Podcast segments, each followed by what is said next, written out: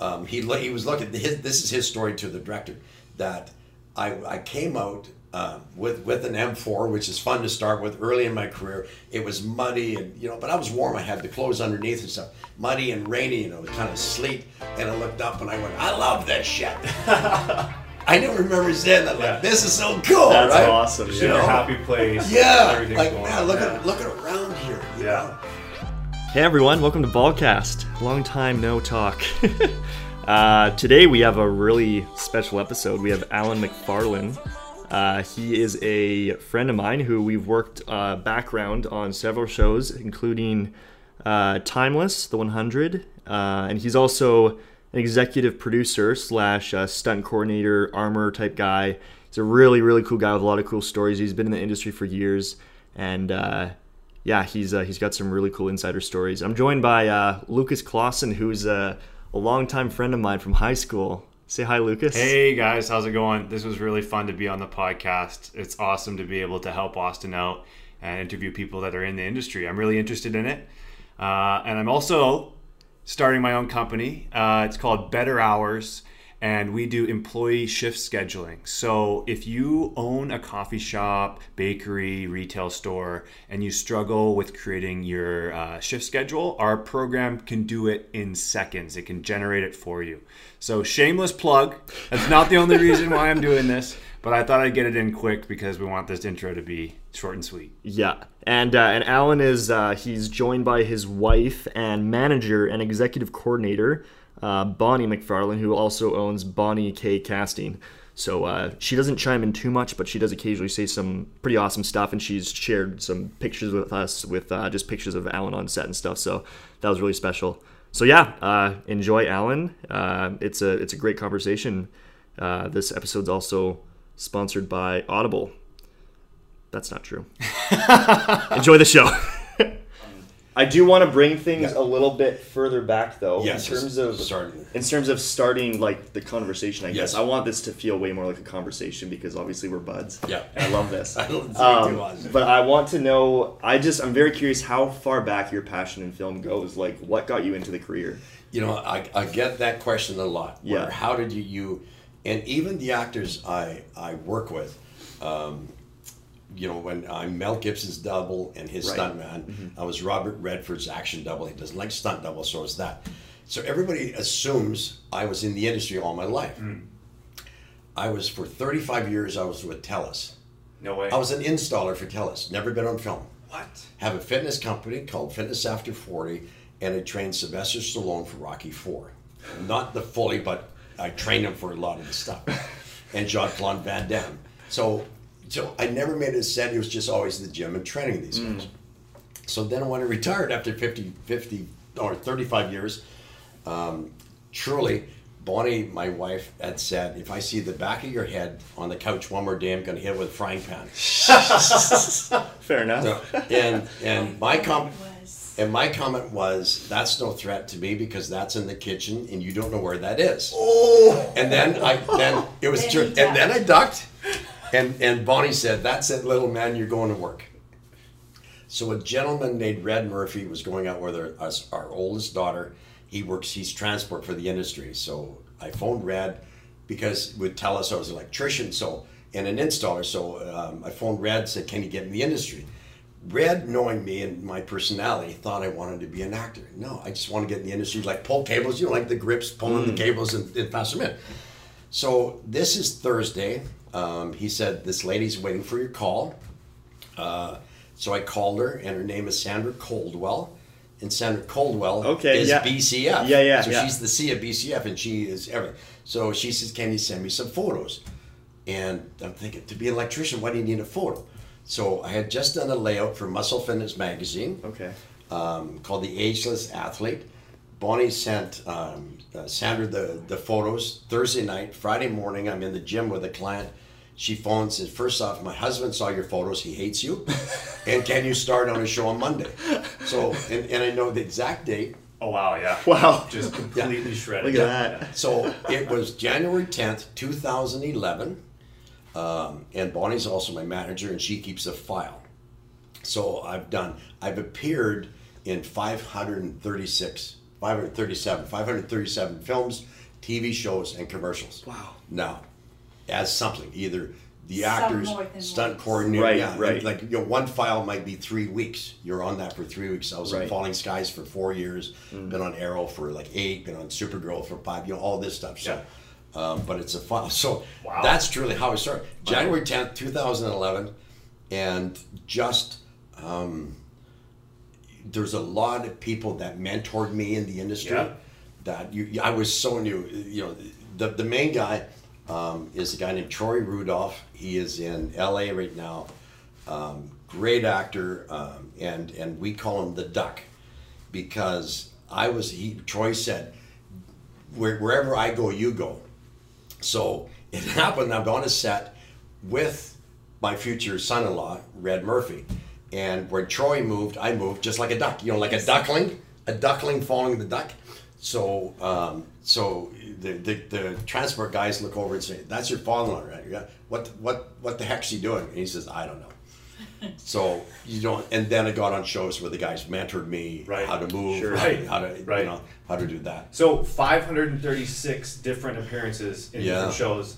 That's a grind. Like you're Oh, yeah. going. What's that like when you're in it day to day? Did you like a bunch of it, not a, a lot? Like I, I, you know, I, I, when I do seminars and stuff and speeches, Yeah. um, I have never ever turned down. You know, even for Right. I, I'm executive producing. I'm stunt coordinating because I hire the stunt coordinators to do their stuff. I'm an armor. I'm an actor. I'm a stunt man. Yeah. But uh, I, I still do background work because I never turn down a job. that's Right. awesome. I'm going to. Yeah.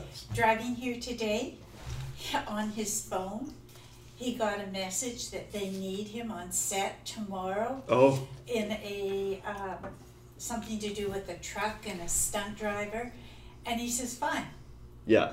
doesn't matter. I Yeah. didn't. I didn't ask what the show was, where it was, what time it is, and this is what I try to instill with all the new people: Right. is never, ever, ever turn down a thing and never ask where is it, what is it, Right. What, you know, this is why. How I- much do I get? I- how much do I get Yeah. paid? Um, I, you know, if, if you never turn down something, you go in with this positive attitude. Yeah. Yeah. Um, and your question, um, I absolutely, we do a happy dance every time I get booked on something. Nice. Even this background. Yeah. Do a little happy dance. Nice. You're working. Celebrating. Yeah. You're in the film industry. Yeah.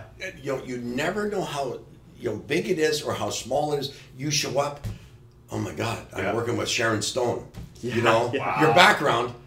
Learn something every day and make a new friend. Yeah. Yes, Bonnie said that. That's That's a great mantra. That's super that's cool. That's the mantra. best mantra Make a new friend and learn something every day. That's awesome. You know, so Yeah, by doing it. yeah, and and it's proved. And when you're on set, speak well of whatever. And, Mm. and I won't give a bunch of examples, but there there is times when somebody's been sitting at the table just in holding, Mm-hmm. just and everybody's sitting and holding, or it's re, you know it's early in the morning. I always Yeah. get there 45 minutes to an hour early. Yeah. I chill. Yeah. You know, have a coffee and sit and relax. When somebody said something, and then this person looked over at me and said, "Oh, I'm glad you said that because I'm the director." So, and as people know, I do background on my own shows. Mm-hmm. So you don't know I'm an executive producer. You don't know I'm Right, the casting. You right. don't know this. So treat everybody the same from Yeah. the PA up to, up to you know you, you never know who the That's boss a good is. tip. Yeah. Oh, That's a really good Especially in tip. film, like, because connections are everything, like I've found. And I've noticed that about you, especially when we were working on shows together. I always noticed coming and that you were the first person on set. I know that you've been in the industry for a while, and the fact that you're always, always so early, I'm like, that's so respectable because Yeah. you're so passionate about film. You want to make it right. And, and really Tom admirable. Hanks did, did his speech at the Golden Yes, Globes. I saw that. Plays actors. One thing I ask you: be be on time, be mm. early. And know your lines. You know, and how much more, how much simpler can you ask from that? Have you noticed like a trend there at all with like the younger generation now coming up in acting where some of those like principles and stuff have been lost? Or have you just noticed that across time that's just something from person to person that people don't really respect depending on how they're raised Oh. or whatever it is? Like yeah, it, it, do you great. see any patterns there? Yeah, The great, great. Kelowna crew was phenomenal. Yeah, Cool. why why I shoot in Kelowna? Um, the town embraces me. The town embraces my crew. The town embraces the locations, um, the background, the the the town, the permits, the police, the fire department. Everybody is so. That's- but here, um, it'll drive me crazy. Like we all, we all know when we're in the tent and it's raining and it's cold and somebody is at the back of the tent with a lounge chair, you know, a folding lounge chair with a blanket. They're sound asleep. Yeah. You know, that's the first person as director because people know me as background and whatever. They don't know I'm, I'm the boss. That's the first person I'm going to haul their ass up in the ring. Yeah, yeah. And in my world, I'm the first person to get out there. I would rather be out in the rain and the snow than sit in a tent because, you know, just now I've got, we're in an area where, where somebody came up to me and said, she went to the doctor, oh, I've got pneumonia. Then why are you here? and it happened to me on Supergirl too. She came in, she was, the background was so sick, non union background, she was so sick, they wouldn't let her on set. But they kept her for three days. Well, I'm I'm prone to pneumonia. I get this walking pneumonia, so I'm out for three weeks. Mm. I can't afford that. So if you're sick, please stay home. You Yeah. know, it's not worth it. But they think, oh, you know, I understand you need the money, but that's horrible. Yeah. So that's I hate being in set because you're outside. It's cold. It's rainy. It's windy, or it's hot, and you come in the tent. It's either cold Yep. or it's really hot. That's where you get the colds and stuff. Right. So I'd rather be outside. Yeah. So um, I was doing a show where they wanted ten people to go under the uh, rain tower. Yeah. And done. So I go out there because I've done the hundred. You know, in, Oh, the rain, the hundred, nice. the snow and the rain. Yeah. We did that Yeah. for years with the art guard. Um, Falling Skies was all outside. There was no students. We were all outside in you know all crazy weather, and loved it. It's muddy. It's dirty. So I said, yeah, I'll go. So the director here, the director say the AD like, you know, there's one guy standing out there. What what the heck? And then the AD says, well, he's from Falling Skies, sir. You- Which means, oh yeah, okay, You know because we lost crew every year because it was so nasty. Right. So just go outside. You know, wear your long johns, wear your rain gear under, under your clothes. You know, got some good gear. Yeah. And and you're fine. Yeah. Totally. You know, go outside and, and you never know what's happening. Yeah. Um, I got a call um, on a- just a reminder. It's and it was Sandra Caldwell. Uh, the show was called uh, Loudermilk. I never heard of it. So um, she Sandra calls and said, "I know you're leaving for Venice, Italy, Venice Film Festival because we had Mel Right. Gibson's movie Dragged Across Concrete shot Right, in there. right. So we had to be there. She said, "No, you're leaving in the morning, but can you just do? It? Somebody can't make it. Can you just do it?" Loudermilk. I never turn anything down. Yep. I show up on set and I had my own paper because I've got the union papers at home, so I signed them. So when I get there, it's already done. So it was a bit of a mess in uh, holding wasn't set up, nothing was set up, but they're shooting up a block away in US Minster. So Mark, the wrangler, says, "Oh my God, you know, we need somebody up there." And I said, "Well, I've got my paperwork done, which means I'm legit and I'm, you know, insured." Right. Mm. So I run up there, and who is it but Bobby Farrelly from the Farrelly Brothers? Oh, no way. The Jim Carrey movies, and everything. Yeah. So I go up there, and they say, you know.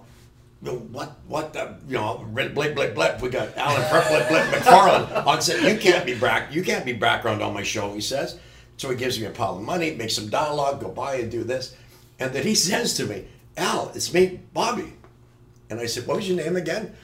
And he says, Bobby Farrelly. And I go, Oh, you know, of course it is. We've owned a place in Maui for 30 years. He's laid on the cot beside me for 17 years. When Bonnie wasn't on the cot, he would come down in a bathing suit and sit beside me. It, to, to us, I'm Al, he's Bobby. No last names.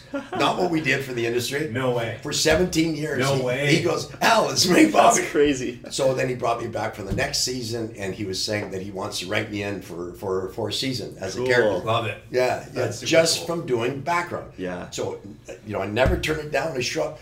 Bobby Farrelly got called back for the next season, and they want to write me in for for a season. That's too cool. I know. So that's you never turn down a job. They Yeah. haven't written me yet.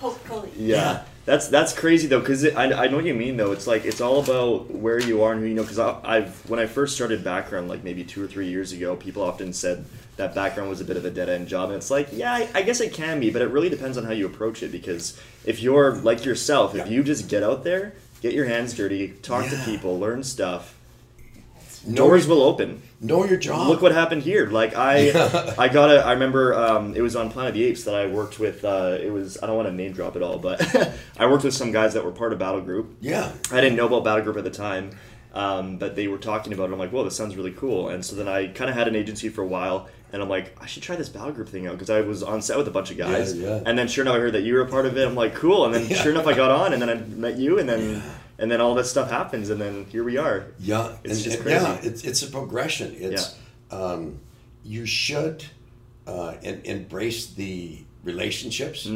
Um, almost almost everybody that we had in the in Silk Road in the Okanagan have text me, emailed me, sent the stuff. They're in my phone, and I type it in as Kelowna, so I can just hit Kelowna, and and their names come up. Nice. We've got Cool. about 400 names for crew Wow. that we can use. Um, darling.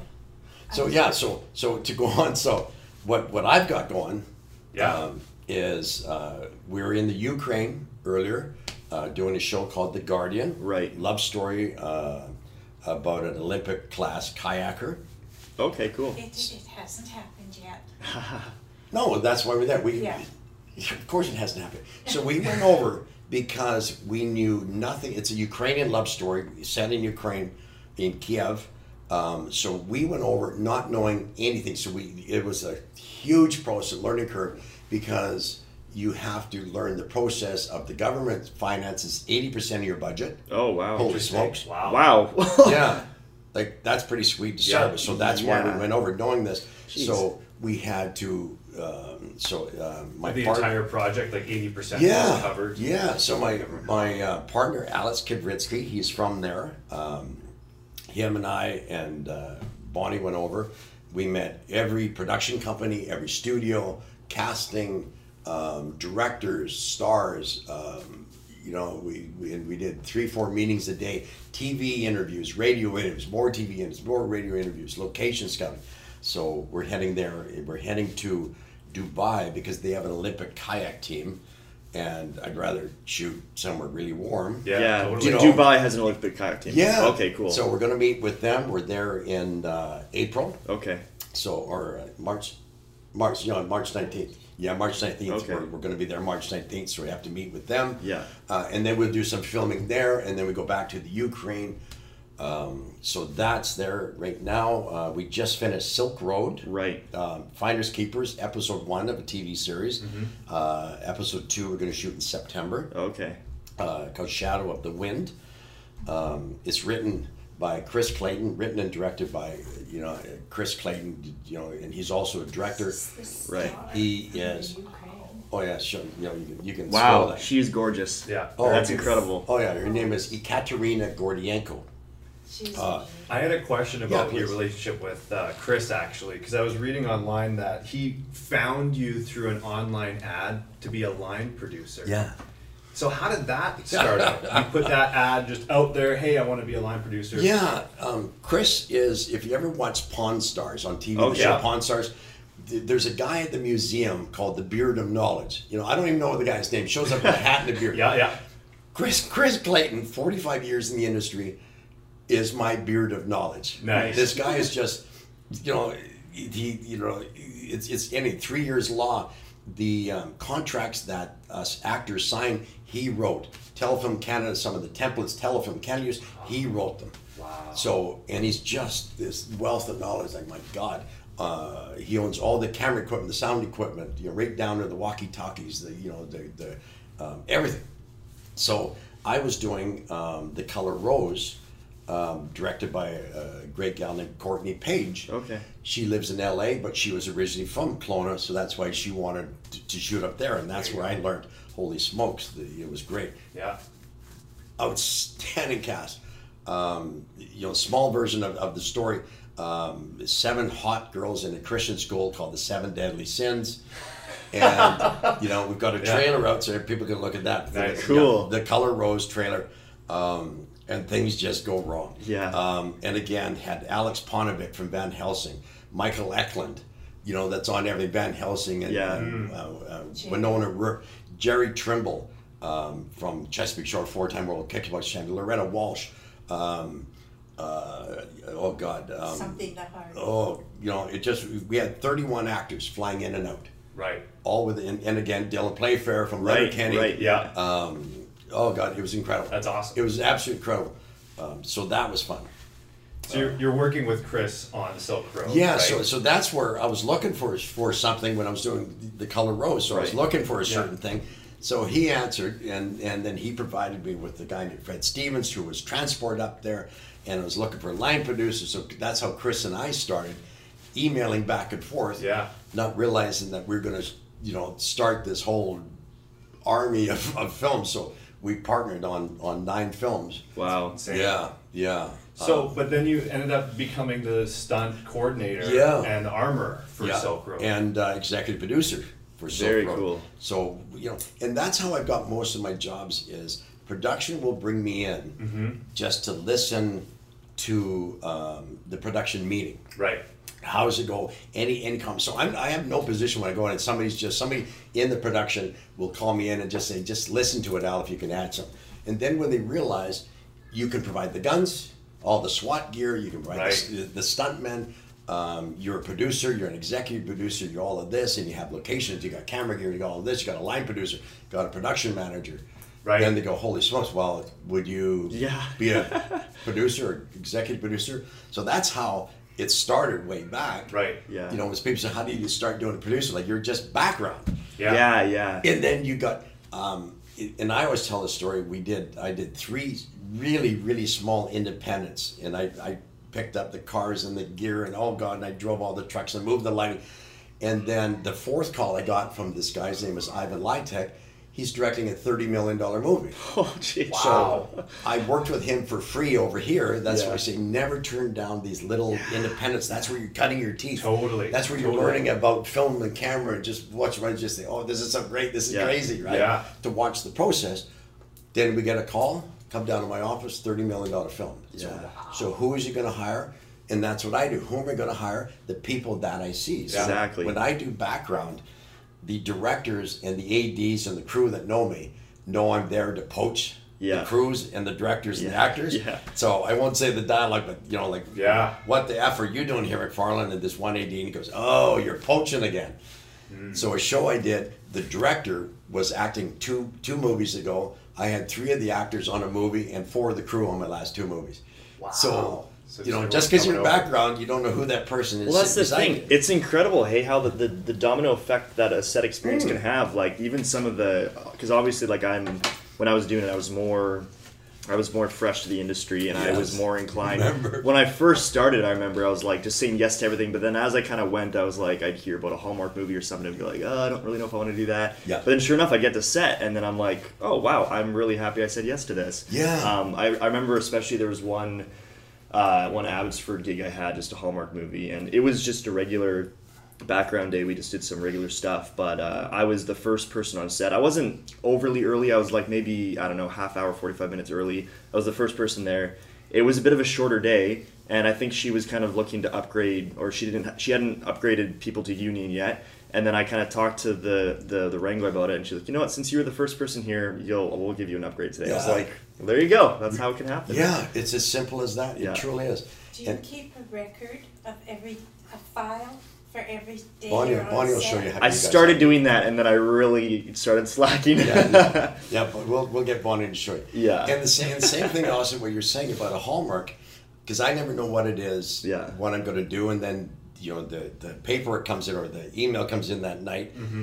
And it's a hallmark, and and of course you want to say, oh, here we go. It's either going to be really easy or really tough because the the crew might be small, it might be long hours, Yeah. it might be a little bit of a cluster. yeah. I show up, and it ends up being the Lori Loughlin story. Mm. So Hallmark, so we did a show. So I'm the FBI guy that's got to go around to all the different cities and arrest these guys. Yeah. So you're part of. You're watching it on the news. Right. You're the FBI guy that is arresting everybody. The people that pleaded guilty, we could. And here's an interesting. We could wear our FBI patches and everything. Yeah. And arrest them. As soon as I got to her house where they lived, the FBI would not let us have any logos. Oh. So no FBI badges, no FBI logos, no FBI jackets, no FBI Really? SWAT gear. Yeah. Excuse me, it wasn't the Lori Loughlin story. It was about the university. Um, Well, it's not called the Lori Loughlin No, story. No, no, it, it's I just- it's Oh, no, it's okay, not called the Lori interesting. Loughlin. Right. It's you know whatever it's going to be called. Yeah, It's yeah. it was a story because basically, she screwed you know all the Hallmark movies. You know they so they made a movie about her. They made a movie Edit. about her. We're not live, so it's perfect. Yeah, yeah, yeah. It's not streaming. Yeah. Got it. All good. So Interesting. yeah. I had a quick question in there because so you've done a lot of stuff. You have a lot of experience, a lot of connections now. So when you Yes. sit in one of those producer meetings, you can bring those connections to the table, have confidence with it, be like, I have these resources. So, but when you're building that up and Yes. you're in that initial climb to get to where you were, something like a position like an armorer. Yes. You need to. From what I've read, you need to be an apprentice to someone that knows how to do that. There's no certification, there's no class you Exactly. can take to do that. How did you start There that? is certification Is there? on Oh. guns. Oh, Oh, okay. yes. that makes Right. sense. Yeah. Right. There's courses that you have to take and Is get your stat or licenses. with a I see. SAT? Yeah, it, And it was. You had somebody to guide you there. Yeah, I showed up on a show, um, and because of, of my build, because of my look, Yeah. I play the SWAT leader or the SWAT guy a lot. Okay. Right. Yeah. Yeah. So uh, when I was on Falling Skies, um, a few guys really mentored me: Randy Refuse, Jason Wingham, John Johnson, Barry Nerling. Um, these guys have been in the industry 20 years, Right. 25 years from Right. way back. Um, so they mentored me, and then I was doing a show and I was playing the SWAT guy. The armor saw like, holy shit, this guy, and I'm a quick learner. Plus, I've got a background too, right? Yeah. So, um, so he saw, wow, this guy's pretty good because I have to show the actor because he's not, you know, doing it. Right. Um, so he ended up uh, picking me up uh, as his apprentice. Uh, Okay. And then I started, then I worked my way up, and then I started going out with him, and then I went out on my own. Um, he has uh, the, the firearms uh, business certification. So then I had to take courses, exactly what you're saying. I have to take courses Mm-hmm. To, to, to do this, to be uh, an armor on set, because you've got to be certified and insurable. Right. So, um, you know, so I started out just, you know, just learning, and then, you know, I love to learn. You know, I'm a quick learner, and you know, I happen to love guns. And wh- when you're learning that, what are you learning about when uh, they're talking about these are the things that could go wrong? Like, Yeah, what's your you. responsibility there? it, you know, it's a great question because uh, in in all the you know the films and the shows I've done, you see things that have gone wrong. Right. Right. Yeah. right? So you know, as you're watching that, you, you know, and from I was a project manager for Telus, so you, you know, I, I was really smart. I did satellites and fiber optic around the world, so Cool. basically a smart guy. So I pick things up really quickly. So when I'm not in set, when I'm watching on set, I'm watching how the the armorers are showing you the gun is cleared safe. They're Mm-hmm. doing things. Then you're on other shows and you don't see that. Mm. So so you say, okay, well this one just showed everybody the proper way, Right. And how to hold the muzzle and how to hold your finger off the trigger and all this stuff, Right. so and then when you're on a show that they didn't do that, then you start noticing that wow, they didn't do that. Right. And we did an example on Supergirl, unbeknownst to the actor, we're come, she's coming into a bar fairly thing. And then at the last minute, we did a bunch of rehearsals. None of us raised our guns up at her. And then the directors thought, well, let's, you know, when she comes in, everybody point your guns. So she comes in, great reaction because she doesn't know. And I've got a pistol like aimed right at her, but of course I'm off her head. You never point Right, a gun at her. right, yeah. But she freaks. So great reaction from her, but because they weren't real guns, they're replicas. But you know, she doesn't know that. So when we did the cut, I went up and the other battle group guys went up to her and showed her the guns were clear and safe. It's it kind of is the props guys' responsibility to do that if the armor's not there to show, you know, because when when Yeah. when I'm on set, you have to show the AD, the actors, the background, uh, the director. If, it, if it's a if it's a replica gun or a Yeah. real gun, you you tell them how many rounds there's going to be. You know that they're you know they're uh, how you know that only the actor and yourself, the armor touches this thing. If there's gunfire, no one. And it's a big speech, so a big safety speech. So when there's gunfire, nobody comes on set until the armor goes in and takes the gun, Yeah. gun or guns, all of them, and clears all of them and, and announces them clear and safe. Then the crew is allowed to come on set. Right. Yeah, so I did one called SWAT Under Siege, and we had 100 and some guns out. There was everything AKs and M4s and machine guns, pistols, and oh my God, so many things. Um, and, and the crew had just, because we're, we're kind of under restraint, um, everybody wanted to run in and get to the next shot or move some stuff. And, and um, one of the guns jammed, and, and you know, and I'm trying to clear it, and I'm pointing it down, I'm way here, and, and it went off you know, as I, I- you know, the mag's out and I'm clearing this thing, and, and the round went off. So you know, I said that's why you cannot come on set. yeah. Right. You know, yeah. even though you're not around anybody, Right. but I haven't announced clearance safe. I'm clearing it over here by myself. So you know, you you you safety is, Yeah. is, is you know. Well, I got a real, I got a real taste for that on. Uh, I don't know if you worked on the War for the Planet of the Apes. That was Yeah. You No, no, were- no, not the last Okay, no. because that was my. Thomas that was Potter. that was my first gig that I actually had ever. Well, Yeah. technically, shooter the pilot was, but uh, that was like my first one of my first ones, and I got a real.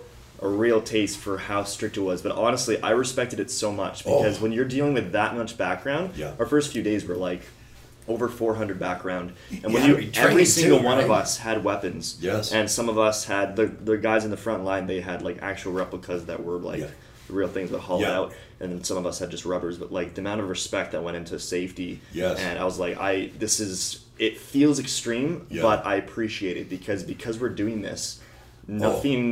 Bad is happening, or that they're trying to prevent that because you Yes. hear horror stories all the time, Oh. and they were firing people too. Because I'd hear stories about like, oh yeah, no, this guy he made a joke this morning. He was handed a gun and he he made a joke. He pointed it around the in the wrong Oh, yeah, direction. They're like, and no, they're you're at each other's yeah, exactly. They're like, no, we're, we're not going to tolerate that. And Yeah. it's like I respect that a lot actually Yeah. because you just can't risk anything. And those guys in the industry, truly, in my world, are God. Thomas Potter, Rob, Yeah, Rob yeah. Falcon, um, Rick Walkington, you know, like holy shit, Tom Falcon, um, you know, Rob Fournier, Thomas Potter. God, these guys are ex-military. Yeah. They, they know everything. Yeah. You know, and, and but you damn, and, and as you say, Oz, you damn well better respect it because you're gone. Mm-hmm. Yeah, And that's exactly. our job as armors. Like you, you know, we tell you to do something, gone next. Because Yeah, there's so many yeah, people yeah, there, yeah. you're not going to be missed, dude. Right. You know? Right. Yeah. Well, especially with Battle Group too, uh, the amount of respect that I learned, especially my first like few weeks with Battle Group, I was like, this is incredible, and I learned so much. Yeah, yeah. Like I wasn't learning one thing a day on set; I was learning like multiple Yeah. things about like how to clear a room and how to don't tag your partner. Like people crossing Yeah. through, like go down. I was like, this is incredible. Yeah, and all of it's for film, and I just appreciated that so much because it really And ties together on in screen. that, right? Yeah, exactly. Yeah. Yeah, because we had some really cool experiences. We Yeah. played the dead bodies that one time Yeah. on uh, what was that timeless? Yeah. Yeah, yeah. Remember your face down on the ground on the gym? Hey, yeah. Eye, eyes open. Always Yeah. die with your eyes yeah. open. yeah, yeah, yeah, Because then you can watch what's going on. Yeah. too. And that, and I remember the one of the reasons I believe one of the reasons you did that was because you wanted to be face down. That way they wouldn't see your face. That way you could come back to the show potentially. Exactly. And I learned that, and then I was like on my Wow. yeah, which is smart. So you're picking up on all these tricks as you go. People are telling you stuff like, Yeah. "Hey, don't show your face in these type Yeah. of scenarios, so you can come back." Yeah, so so it's funny because there's guys that want their face shown because sometimes Yeah. You know if if your face is seen they want you back and other times your face is seen they will never have you back. It's, Right. oh they, you, you you've been seen and you say no I was so far back there They like oh no no you weren't no you weren't. So Right. you, you, on some shows if you want to stay on them go in the back. Right. Yeah, you know, yeah. and and and Austin too, right? When um, you know, and I I was so guilty of this too. When when you get on set and they offer you different type of guns, Mm. oh, we all want the big one. we all want that big belt. Give me the that RPG. M60 and it's thirty five pounds, and then you put a belt. Oh, rah, rah, rah. well. Five hours later, you're thinking, "Oh God, was I stupid?" Yeah. And, Yeah. you, and you see all the pros around you going, "Yep, "Yeah, you'll learn, kid." And I'm like, "Oh God, That's You know, funny. I looked cool for like four minutes until it started hurting my shoulder. Yeah, no You doubt. know? That's funny. So then pick up the lightest one or just no, I'm good. Yeah. Definitely. Yeah, it's pretty cool. Um, what would you say, going back a little bit again, what would you say were like kind of the earliest like big steps that you made in your career? I think you kind of touched base on a little bit, but Yeah, Okay. it, it was. It it truly is. It comes down to, and I think we touched on that. You know, part of it is upbringing. sure. um, is respect for the industry, um, respect for, you know, when you're looking at we we as background get to go back to the tent. This crew stay out there. Right. Like admire these guys, man. Like, oh, this is really hard. Now we're back in the tent for six hours. Mm. You know, have the respect for the people that are out there, including the stars. Mm. Right. Right. Right. So it, it really does come down to that. Is just, um, you know, there's people that are just lazy. There's Yeah. people, and you can't you, you mm-hmm. can't do that. And I hate it where they come back to the next show and you see them on the next show. You see, and they think, how do they keep getting hired? Where Yeah. they are just terrible to them. They don't offer anything. They don't react properly. Um, they're never on their spot. They're wandering around. Um, you know, where, where a lot of times the big actors will yell at the background to like get into the scene because Yeah. this is an emotional scene. Somebody died and they Yeah. got to do all this stuff, and everybody's laughing and kidding around. Like, you know, we, we go on set, you know, the back the battle group and that, you know, we know you get on set and you're quiet, Right. just watch. Mm-hmm. You know, like, and, but everybody's laughing over here, and you think, did you not? You know, either did the Wrangler not read you, you know, what the script is, what that scene is, or did you ask what the scene is, what the show's about? That's what I've always done. I try to look at the call sheet so I kind of get a gist. Mm. Um, a lot of shows will, the Wranglers will tell you what the scene is, which really good. And that's what I try to do in, in all my films to give everybody to know that. And that's why I think our background's always been so good in the Okanagan. They know exactly what is going to happen. It helps so much. Yeah. Yeah. And I would say when it's going to happen, if somebody's going to Yeah. burst through or there's gunshot or something because they want real action. Yeah. Reaction. So Yeah. I'll say, but this is what's going to happen. So Right. um, you want real reactions. But it just comes down to, man, I, I love the industry. Yeah. Pay attention and, you know, and then somebody over there, I was on a show where an AD says, you see that guy over there? And I'm to I'm to work with him one day. Four years later, I co-starred in his movie, produced his movie, armored and stunt coordinated on it, um, called Genesis Code. Bryce McLaughlin was his name, and he said, "I'm standing out there in the mud and the snow," and I didn't know I did this. Um, he he was looking. His, this is his story to the director that I I came out. Uh, with with an M4, which is fun to start with early in my career. It was muddy and you know, but I was warm. I had the clothes underneath and stuff. Muddy and rainy, you know, kind of sleet. And I looked up and I went, I love this shit. I never remember saying that. Like, Yeah. this is so cool, That's right? awesome. Just in Yeah. your happy place. Yeah, Everything's like going man, on. look yeah. at look at around here. You Yeah. know, um, you know, you know. I've been on set where the, the main stars come out. Seventh Son, Jeff Bridges came out when we were doing this stuff, and he said, like, you know, he's saying, like, look at this set. Yeah.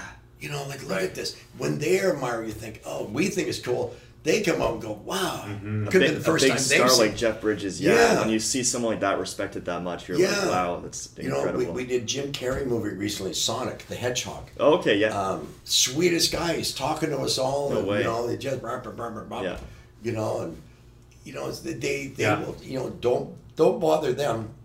But on my shows, what everybody loves is you could talk to the cast. They're sitting with you. nice. They're doing all that. So you know, I would say in the back, and you know how long it took me before I got that close to an actor, let alone sitting having a meal and playing games with them. Yeah. Oh, yeah. But that's what makes you know the energy and, and Yeah. hopefully the next group next group of kids are coming up. Yeah. Yeah. And you're noticing then too when you're like, I love this shit. Yeah. yelling that out. Time's just flying, right? Like you might be five hours. on Yeah, set, but yeah. It feels oh, like oh yeah, nothing. On a twelve hour, you think, oh god, do I have to go home? Yeah, Yeah. yeah. Come on. Yeah. it's pretty fun when you get those kind of gigs. Like we've had, I can't. I, there was one that we had that we were, we were right in with the. Well, even even the one we were playing Dead Bodies, like we, it was literally Yeah. just us on set, and it was Yeah. like the funnest thing because they were really making sure that we were okay. And like once we were, because we were laying there for a while, Yeah. they were putting blood around us and We're stuff. No, we're and, good. You yeah. guys want to get up? No, we're good. Yeah, and then after and afterwards when they when they wrapped, they really made sure that we got up slowly to make sure that we didn't get like a head rush and pass out. Just the fact that they respected our our safety Yeah. that much, I'm like, wow, that's that's really I like that Yeah. a lot. And Yeah. of course my face was up, and so the camera could see my face. I'm like, ah, Well, they put, look at your face. Look at Austin's face compared to mine, right? Yeah. You're gonna have to look. and I watched the episode. I was like, yeah, you can see my face there. Alan was smart. He was face down. But then they didn't come back to Vancouver, so yeah, yeah, that's true. yeah. Talk to us a little bit about like you have a few other things that you're working on, a few other projects that are in the mix. What are you excited for in 2020, 2021? Oh. You have nine projects, ten Yeah. projects. Some of them you're working on CJ with. Oh, What What's Yeah. your big next thing that you're like? I can't wait for Oh. people to see this. oh, yeah. We just finished the Colored Rose. It's gonna be um, premiered uh, in Mammoth uh, Mammoth Festival in California, uh, February. Okay. Um, and Sony's got first refusal on that. Uh, we just did Crimson Point. I wasn't producer, I was just um, uh, coordinator and armor on that, starring C. Thomas Howell. Um, Raul Inglis uh, was the director, and I wanted to work with Raul. He's one of these, you know, and that's what I do. I look, I go on Creative BC, I go on the UBC site, I run through it, and I hope to see a producer, a line producer, a director, um, uh, production manager that I know, and I will call. And I say, you can call these people. The numbers are there, the emails are there. Nice. Send them a note. Cool. You yeah. know, yeah, like call them. You know, people don't know that. So I wanted to work with, and it was C. Thomas Howell starring in it. So it was like holy smokes. Um, so we just wrapped that. Um, uh, Finders Keepers, we got. We just finished that. Episode two is going to be in September. That's Silk Road Finders Keepers. Uh, we're in pre-production right now for one I can't talk about. Two huge stars up in the Okanagan. Oh yeah. crazy, crazy, crazy. Yeah. Uh, and then we're doing used mercs. There's two that I just truly love. The used mercs on IMDb. Take a look over there. Yeah. That one is going to be ridiculously sick. Like Nice. just there's so many actors, so many huge actors. Can you talk about who Yeah. those actors are? Yeah, we got Treat Williams um, uh, playing a gangster. Mickey Dolenz playing a gangster. I didn't know Treat before he got in the industry. Mickey Dolenz is from the Monkees, so Okay. he saw Treat saw Mickey Dolenz acting, and Treat says, "Well, I can do that." So years later, these two are going to work with each other, and Treat's going to shoot Mickey Dolenz horribly. So he's going to kill him horribly because you know you got me in the industry and I hate you. Uh, we got Michael Bisping is playing the lead. He's playing Honest Roger. I'm playing the his partner. Uh, I get killed wonderfully, wonderfully, wonderfully. Nice. Jerry Trimble, we got Jerry Trimble, four-time world uh, kickbox champ. Uh, also the star of Chesapeake Shores. We got Aleks Paunovic um, uh, from Van Helsing and Planet of the Apes. And, Sure, okay, He yeah. plays Winter on the Apes. Cool. Um, who else? Are Oh God, Dylan Playfair for Letterkenny. Um, uh, Se- Selina Lo from uh, just did she just did uh, the latest Mel Gibson movie Boss Level. Nice. Um, oh God, it just it, it's on this one. Um, I have to bring in, even though I'm an armor, I have to bring in Rob Fournier and Rick Walkington Right. because the gun stuff on this is ridiculous. Fournier was the guy in Planet of the Apes, right? Yeah, Yeah. Okay. Yeah, so they are huge. So there, Yeah. there's so many big gun scenes Yeah. that, are so specific. Yeah. Um, and then we've got another one called Socrates. Um, that is Just the name, I'm sold. yeah, it, it's Sounds cool. it's it was one some some really really hit you deep um, where you think, oh man, I, I, I want to do this no matter what. Um, And now, when you can't talk too much about no, it, I can. It, okay. It's um, it's one that um, you know the meteor comes through, and as it gets closer to the Earth, and, and all you see is this little blue kind of dot coming to Earth. It embodies this stone. This homeless guy finds this stone, and he's just he just walks around the city and eats Twinkies. the the, yeah, the story is there's the uh, this young man, uh, young kid. His parents are divorced. He's been shuffled over the dad now because mom's going on on a business trip out of town for a month. So he's going to spend it with his dad, and his dad was a famous soccer player. Uh, but the kid, then dad's put him in a soccer league, and the kid hates it. Like hates it. That's his thing, you know. And the dad's never around. He's always out womanizing. So as this kid is just, you know, he's he's kind of, you know, just you know distraught, and he doesn't want to be here. See, runs into this homeless guy that gives him this stone, and it's the one that's embodied with his little blue spirit. So he takes, you know, then he's back in his room, and he just throws it in his backpack. Goes in the room. Well, this little thing embodies a soccer ball. Interesting. So Okay. hence Socrates. Ah, But this this soccer ball is just this messed up character. Yeah. He quotes all the one-liners from all the movies, like Oh. you know, um, you know, the, I'll be back and all. Yeah, that. So yeah, it's yeah. going around. So it has this crazy personality, just a crazy personality.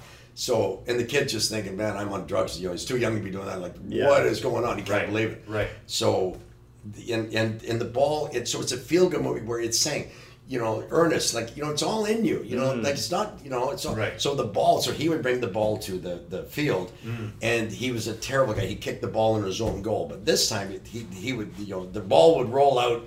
You know, onto the field, and they say that's the ball. So he would actually go to kick it in his own goal, and the ball would curve around and go all the way down to the other goal. And like, what the heck? How did that happen? Yeah. So as it goes on, you know, the typical typical great story is he's the, the team is winning, winning, winning, um, and then the kid comes and sits on the bench one time and notice Socrates is sitting under the bench, and, and of course this is the short version.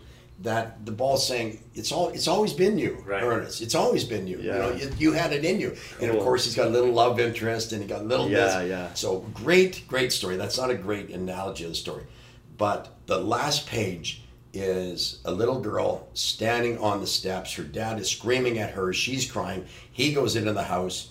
The parents are screaming. You see the homeless guy. So now, when when the ball knows, Ernest, you're good. You know, Right. Be kind to your mother because he's pissed off at his mom for being away. You know, the Ernest. So he's saying, "Why are you so mad at your mom? It's not her fault. They're divorced. They don't be mad at your mom. She's trying to do her best." Yeah. So it's really giving these great family values. So the last page is is this girl's crying and the homeless guy walks by. So the ball says I'm gone. So the spirit goes out and it boom up in the sky, goes back into the rock. So the girl's parents are screaming and she's dribbling a basketball. Mm. So of course now it's going to embody the basketball. Oh yeah. So of course the spin-offs of this next film it'll be a football. Next one it could be boxing gloves, where Nice. the boxing gloves are talking. Come on, Yeah. we're going. Come on, Yeah. come on, Austin, you know, duck and he'll Yeah. smack you in the head. So you know, it, it- so it's the spin-offs from this is incredible. Yeah, it's got Um, potential. it- it's a true Disney Yeah. film where uh, we've got the pitch deck that just the sponsorships from Lululemon and Spalding and and, Cool. and Canada Tire and Chevy um, Chevy has um, yeah, you know Superba. kids kids soccer teams and just Yeah. just the the amount of sponsorship from this will Do you have a cast lineup for that one too, or no you want to be in it sure?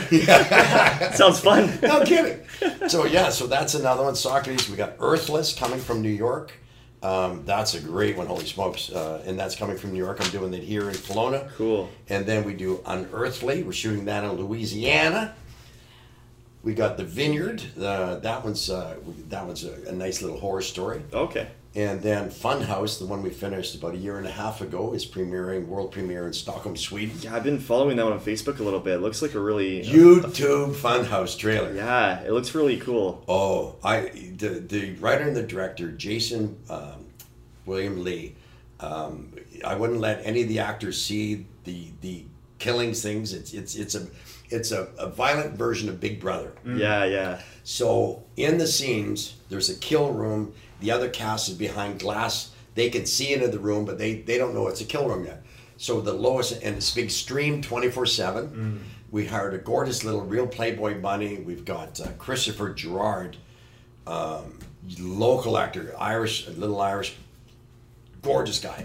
He did um, after he did Funhouse. He did so well. He got picked up by Arrow to do I think the last seven episodes. Okay. He was Oh, just this just this great actor. He's you know he's a bar manager down here at Malone. So go down and see Chris. Oh, nice, Tell yeah. him who you are to me. Yeah. Um, and he's on all my next shows. And so when we're doing these fight scenes, um, the director actually looked over at me as we're doing the monitor, watching the monitors. He goes, "Dude, you're you're really you know messed up." And I'm like, "No, you know, you wrote it. You know, you wrote it. Yeah. No, dude, you're really disturbed You know, because." You know, I wouldn't let the cast or the director even see what these things were. We wanted natural reactions. Right. DOP. Oh, oh, our crew. So Oh, every, every show we've show. got, we've got Okay. Chris Clayton, uh, line producer and producing on the stuff. Yeah. My partner Alice Kavritsky. Yeah. His background was lived in in the Ukraine um, during his time when they lived there. There's 40 million people. They pick 35 gifted children to to be educated. He was one of them. Wow. So brilliant local guy now. Right. Um, our DOP is one of the biggest in the world. His name is David Crone.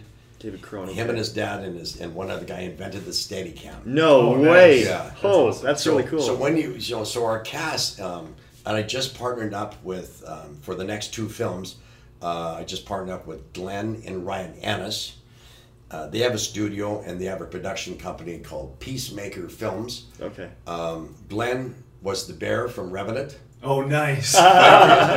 and he's on Deadpool. He's the Man of Steel. Oh, You know, yeah. He's the Steel guy that always goes, Why are you so rude? Right. You know, Because Deadpool's always such a mess. Yeah. Why are you like that? Why are you so rude? Yeah. Right? So, and Glenn is a stunt man, a stunt coordinator. Ryan is a stunt driver and stuff. And they have a specialty film company that just, we're going to bring stuff to use mercs that nobody's seen in the industry. We're going to use it. that for the next one. We're doing the Okanagan too. That's Love so it. cool. Their stuff. They've got one.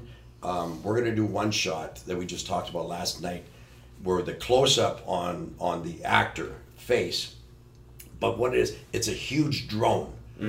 So you, you you can hold you you hold the camera, drone comes down, you can snap it into the drone, and the drone takes off. No way. Or you do the big the big drone shot. You bring the you bring the whole drone down with the big camera on it.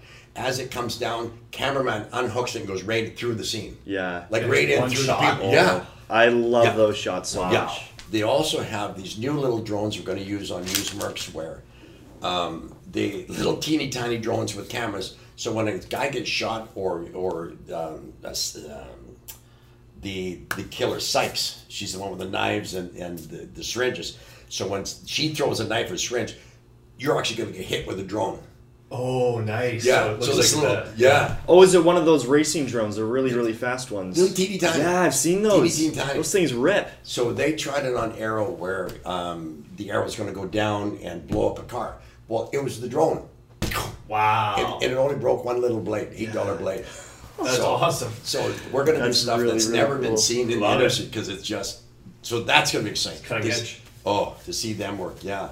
That's really cool. Oh, it's really pretty neat. That's actually one of my questions has to kind of do with not specifically drones, but in terms of like how far film has come, like even like Oh. like just because we're in a new decade now, so the 2010s and what film was like both behind scenes and on screen, and now what it's like now. You just see this huge. What would you say is like your, the biggest difference there's been? Like your favorite difference Yeah. in like It's you know. CG and green screen. Yeah, Sure. it, it's you know I I'm a big fan of realism. yes, you know yes. I, I love um, you know i love the master shot um, if it's a convoy show the convoy Mm. you know we did scenes on where we had convoys of, of military on falling skies we oh god it was it was you could say horrible for us it was great because it was horrible rain and horrible this but we loved it we're in the back of vehicles we're on top of something we're on top of buses going and you know guns are going all this when it aired it was inside the truck the two heroes inside the truck. We never saw the convoy Right. there's motorcycles. Right. there's, there's there's you know beat up oh god. So you know i love the realism to get the shot. You know you don't uh, you know i'm not a big fan of, of the one or close-ups. You know um, the the cg now you know that's where it's, the cameras keep evolving. You know every is cute because every director or dop loves a different type of camera so if it's a red or a black hawk or something you know they, they all have their preferences Right. but you know the, the CG is something where we've got a, a, a CG wizard called Dmitry Vinnik. Uh, he's working. Oh God, he's working with what's his name right now. Um, so he's done everything. So Yeah. you know. But I like, you know, I like it real. Yeah. You know. The the one that just went through the Uffizi. Oh yeah. If, if you want real, uh, watch the film Six Underground. Have you seen Six Underground? Oh yeah, yeah, yeah. Yeah, well, that was real. Yeah. They went through. You know, I thought it was CG, but they Yeah. really went through the museums. Yeah. and, and you know, holy smokes! And these and and Yeah, the and- car chases are pretty cool. Yeah, and and Ryan said they never damaged anything. Are Yeah. you kidding? But Wow. there, there was CG, but not Yeah. through the museums. Are you crazy? Yeah. So that's what Glenn and um, and Ryan are going to bring with the one we're just going to do in March. Cool. Where we've got T-bones, we've got things wiping out motorcycles, we've got guys falling through the ice, we've got gun stuff here. Um, you know, it's just it's good. It's, but the used Mercs is, is so many. It's a revenge movie, revenging my killing. It's just, it's just nasty. Yeah. But you know, I, I I say to people like, you know, look, you know, watch the Funhouse um, trailer. I think I think how many trailers are out now? Just one or? It might be a couple. Because I think I watched one trailer. Because that one, we're, we're airing that one in, in April. Cool. Uh, we're there in Stockholm, April 11th, April Nice. 18th. Um, and just to see the acting. Yeah. Um, it was incredible. You know, we did drone shots simulating, as we were saying, helicopters. You know, it's theoretically, we get out of the helicopter, I'm the SWAT leader, so the SWAT guys come through.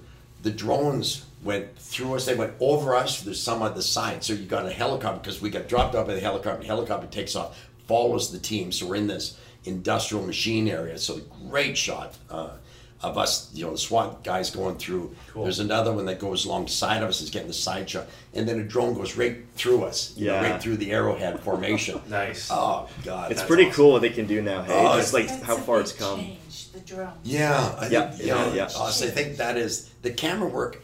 Um, they're you know they're getting smaller. Yeah. You know they're getting holy what they can get for these little Yeah. little GoPros. Yeah. Right. You know. Right. And and these little hand and, and, and for me, what I see is these is gimbals when you have a, a camera on a gimbal, and that's what just makes it steady, right? Yeah. Some Yeah. use a two hand. We did one, um, and the the DOP used a little handheld gimbal that looked like a GoPro on it. Yeah. The scenes, it was called Soldier Fortune. The scenes we got, holy Yeah. smokes! And and the ammo we're using, um, you know, the industry uses crimped blanks. Yeah. Um, I use something called simunition. Okay. Um, so so that's pretty cool because you can shoot right down the barrel at the camera, Oh, nice. three four feet away. Nice. So uh, on um, on Soldier Fortune had uh, Dean Redman had um, oh got to think of what the young man's was. Uh, we squibbed him him up horribly, uh, and he's from Battle Group. Oh, I'm blank. So we squibbed him up. He's laying against the wall. He's bleeding from from all these holes in his mouth. And we're at the Tex-Mex border. So Dean Redman comes in with his crew and say, "Welcome to the U.S. Anything to declare?" Oh. Yeah. And he goes, screw you. And he just, and then Dean just lights him up with 30 rounds, right? So it's right at the camera, just lights him up with 30 rounds. Yeah. That's crazy. Yeah, yeah, that was pretty cool. So when you're able to do that now, is just shoot right down the barrel. Yeah, no kidding. And yeah, Do the boys have anything else to ask you? I love, you know, walking in the rain. Long walks on the beach. Yeah, exactly. Yeah, yeah thank you. Like long walks on the beach. I love my wife, best wife ever. I like lost luggage.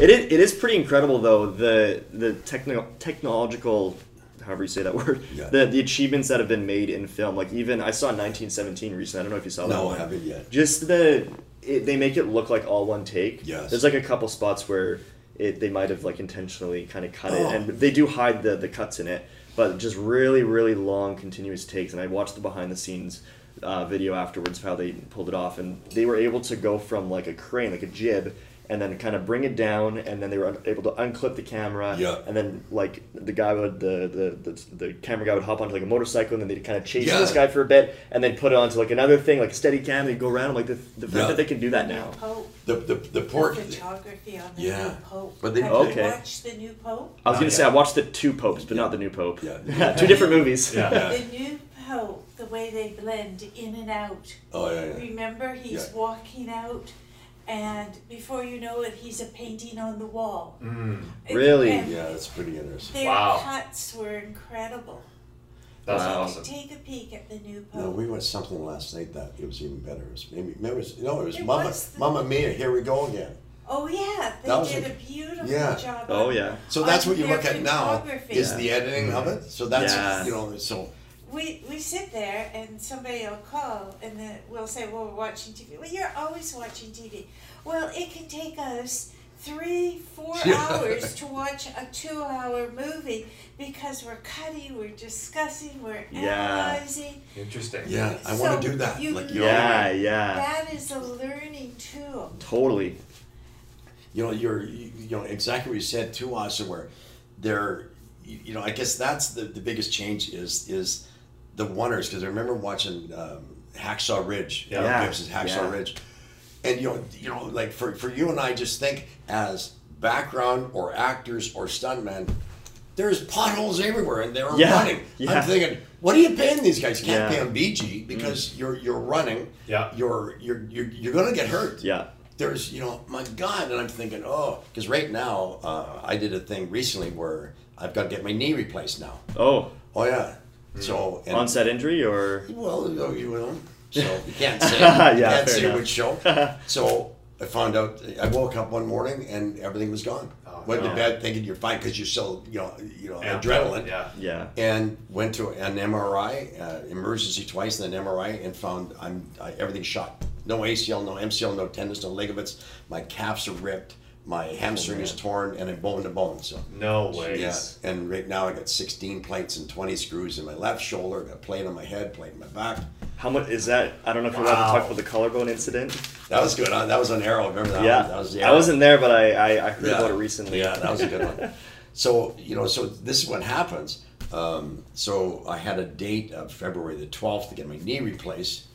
Um, but we're doing this movie in the Okanagan, and then four weeks after my my leg get done, four weeks we're in Dubai. So you really can't fly if something happens, right? So we cancel it until we get back from Stockholm Oh, yeah. from Funhouse. Then uh, April the twenty second, I think, is my day for my knee, and then we've got three movies back to back to back in the Okanagan, so it's five and a half months. Same Yeah. same crews, so we keep the same crew. Oh yeah, yeah. You know, which is nice because, um, you know, you know that that's. Um, You're familiar with them too. Yeah. yeah, you know how they work. You know, it's it's honest. Um, they appreciate it, and if you know they don't like you, then if you don't like them, you can weed them out on the first one. But, Yeah. Yeah. but we're going to use the you know a lot of the same crew from the last two movies, Cool. Wow. and they like that, and they get bigger and bigger and bigger. This this one we have coming up in in March. Uh, it's only 1.6 Canadian. The rest of them are all five million Canadian. Okay. You know, so you know they're getting bigger as I'm going. I've got one that's 25 million that's sitting over there. And, Wow. you know it's it's you know it's, It's it's pretty cool hearing about the different budgets of different films. Cause, Yeah. Because even I don't know if you saw the the first A Quiet Place movie. no Uh, that was the one that John Krasinski directed with his, uh, and then his wife, him and his wife, they started in it, uh, Emily Blunt.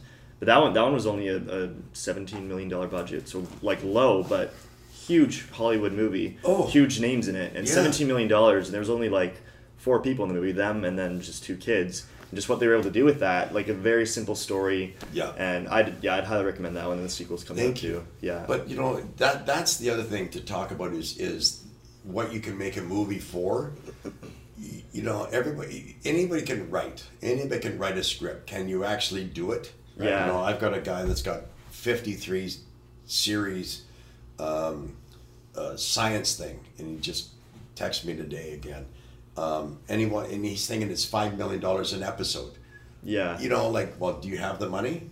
Well, he wrote them. I said, well, you have a budget? No. Do you have a this? No. Do you have a that? No.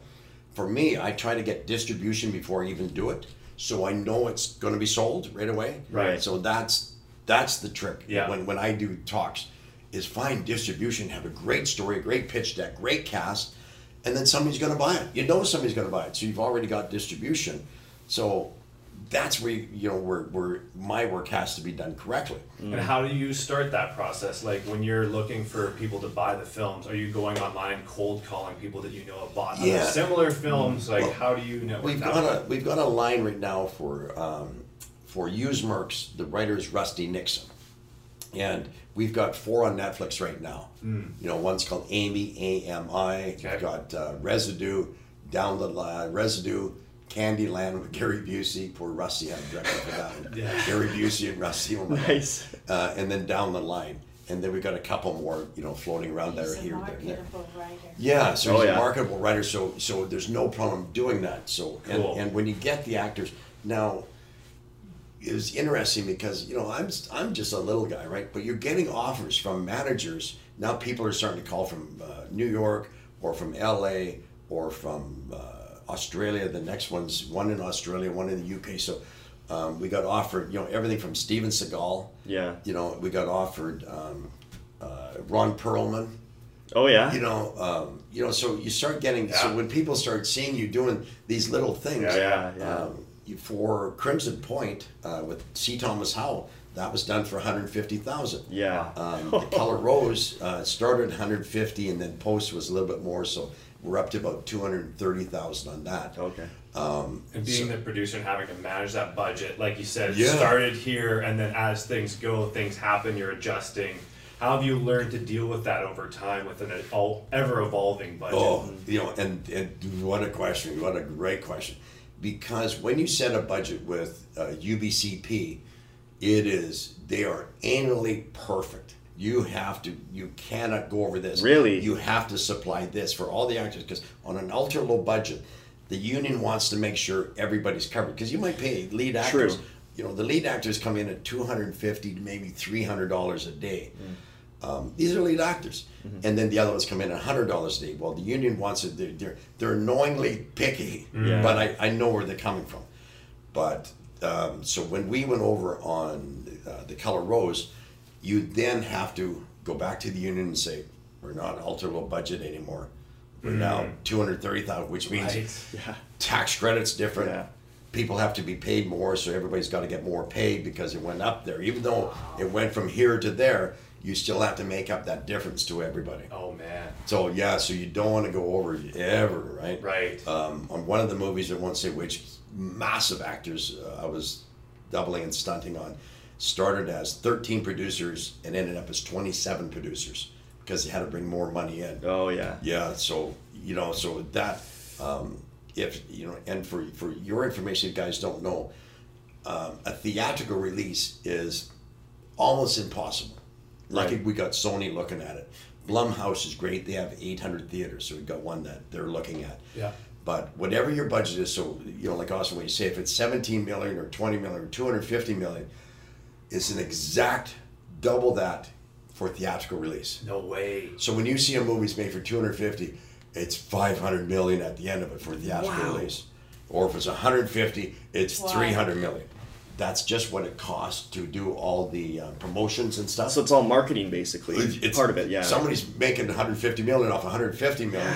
It's 150 more My goodness. Wow. to get it into theaters. Right. For for all the stars to go out and do all these interviews. Yeah. So Right, yeah. you know, a lot of ours where we have, you know, the four is on Netflix. We've got, you know, some on um, uh, direct to pay per view, some are, you know, and all that. So th- there's no extra costs. You just pick it up. And also the question too, there's about 450 really, really, really good distributors in the world. Yeah, you, you, can, you can send them your thing. You send them your pitch deck, but if you send it from a lawyer, the pitch deck from a law firm, they will always open it. But if it if it comes from Alan McFarland, they go, you will, you Right. know, if, if it's in Czechoslovakia or wherever, Russia or or the States, Yeah. you know, you know, There's a legal reason why. yeah. So it's one of those that um, they know you are legit if it comes from a law firm. They know your financing is there. They know your, you know, everything that you're Right. saying is true. So people don't know that if it Right. goes through a law firm, which is easy, you know. And then Yeah. there's I've got a list of 900 and some distributors worldwide, and we're deciding, you know, you don't on on some of ours. Um, the ones from New York has distribution. Um, uh, Electric Entertainment uh, is is doing used mercs, Okay. and they do Independence Day and all those big Nice. movies. Yeah. Huge. Yeah, that's Yeah. who our distributor for Wow. used mercs is. That's incredible. Ooh. Yeah. Yeah, ooh, That's really yeah, cool. That's, ex- right, that's like- exciting. Oh yeah. And So, when is that one set to release? You think? Uh, you know that it's that's an interesting one too because you can um, it can it can be edited as, as quick as five months. Uh, it can be as long as a year, right? right. And then when you when you look at when I always think I look at um, uh, Helmsworth, uh, Chris Helm is it Chris Helmsworth Thor? Yeah. Yeah, yeah. Yeah. Well, he's done. You know, they're releasing movies he did two years ago or two and a Right. half years Yeah, ago. yeah. yeah. You know, and you think, oh, for us, you Yeah. know, you go, oh my God, Seventh Son. I think it took, took three years before it came out. Wow. Is there a timing thing there too, like seasonally looking at other movies that are being released? Yeah. And, like, is there strategy there on when Yeah, always. Yeah. Um, because on on one of them, you couldn't get um, the theater's usually booked up for a year. Okay. So you're never going to get in Right. there for a year. Right. So you're trying to get some, somebody like Blumhouse um, or Grindhouse Yeah. uh, that has their own theaters. Okay. So then they, they put them in their own. Um, for Funhouse, it's going to be in every theater in in Stockholm or in uh, Sweden. Right. You know, so they have that, and then we go from there. But yeah, it's they're they're booked for years. So Yeah. you know, and when when I've got stuff where um, you know somebody wants a TV series, well, truly, what local Vancouver person has ever got you know started from like my world and got into a TV series? Never. Right. You know, it's you've always been picked up by a TV series. Yeah. We've got one. Uh, I've got another one. I'm executive producer on called The Black Knights of the FBI. Wow. Mm, cool. That sounds really cool. Great story. Um, and Sean Williamson from Bridge Studios, the executive producer from Bridge Studios, he wants to make a series out of it. Cool. Cool. That's You know. awesome. Will Williams. Yeah, uh, Will Williams. Um, Okay. It's his story. Uh, Steve Weller is the writer, and Will is just um, he's a background and a um, actor. Uh, his yeah. Yeah, no doubt. his idea Very cool. um, great storyline set in like you know I, I forget it say set in the 60s um, it was the two first black uh, FBI agents there was a killing in in the south where the this the the accused was a 14 year old boy six foot four big kid black kid so they arrest him just because he was black but the really two white guys killed the, the shop owner Okay. Got it. but the young man would be sweeping the store, and that was the last people. And they were not. Everybody in the town were not going to go against these two white kids because the dad owned the town, owned the Right. mill, owned the town. he was the mayor and all this. So they weren't going to get. So of course, you know, the young man got accused. So these two guys got hired, and they go down to you know to do this case. Interesting. So, uh, Wow. So Sean just loves the whole Is thing Yeah. because True story. yeah, Yeah. That sounds similar to um, what was the one that just came out on Netflix not too long? Uh, when when they see us, I think it's called. Yeah. Yeah. Yeah. Yeah. So- that one did really well. One a you bunch know, of stuff. you you know, I've got another one um, uh, called The Legends of Mary Fields. Absolutely, Queen Latifah signed on. No way. to play the lead. Crazy. Yeah, yeah. That's awesome. Uh, first and only black stagecoach female driver. Um, just an amazing script, and and and uh, the writer of. Uh, of the color rose uh, there's the uh, courtney and, and her name is erin hazelhurst wrote this one um, and it's a fantastic script, just a fantastic with Queen Latifah signing on it Love it. already, and we're going to shoot that in the Okanagan. Yeah. It's just crazy. So we've already approached Don Johnson and uh, Kevin Costner. No way. That's Got, crazy. got two more in Saskatchewan to do: Die Alone and Sex Ghosts, written by Lowell Dean. He does the Wolf Cop movies.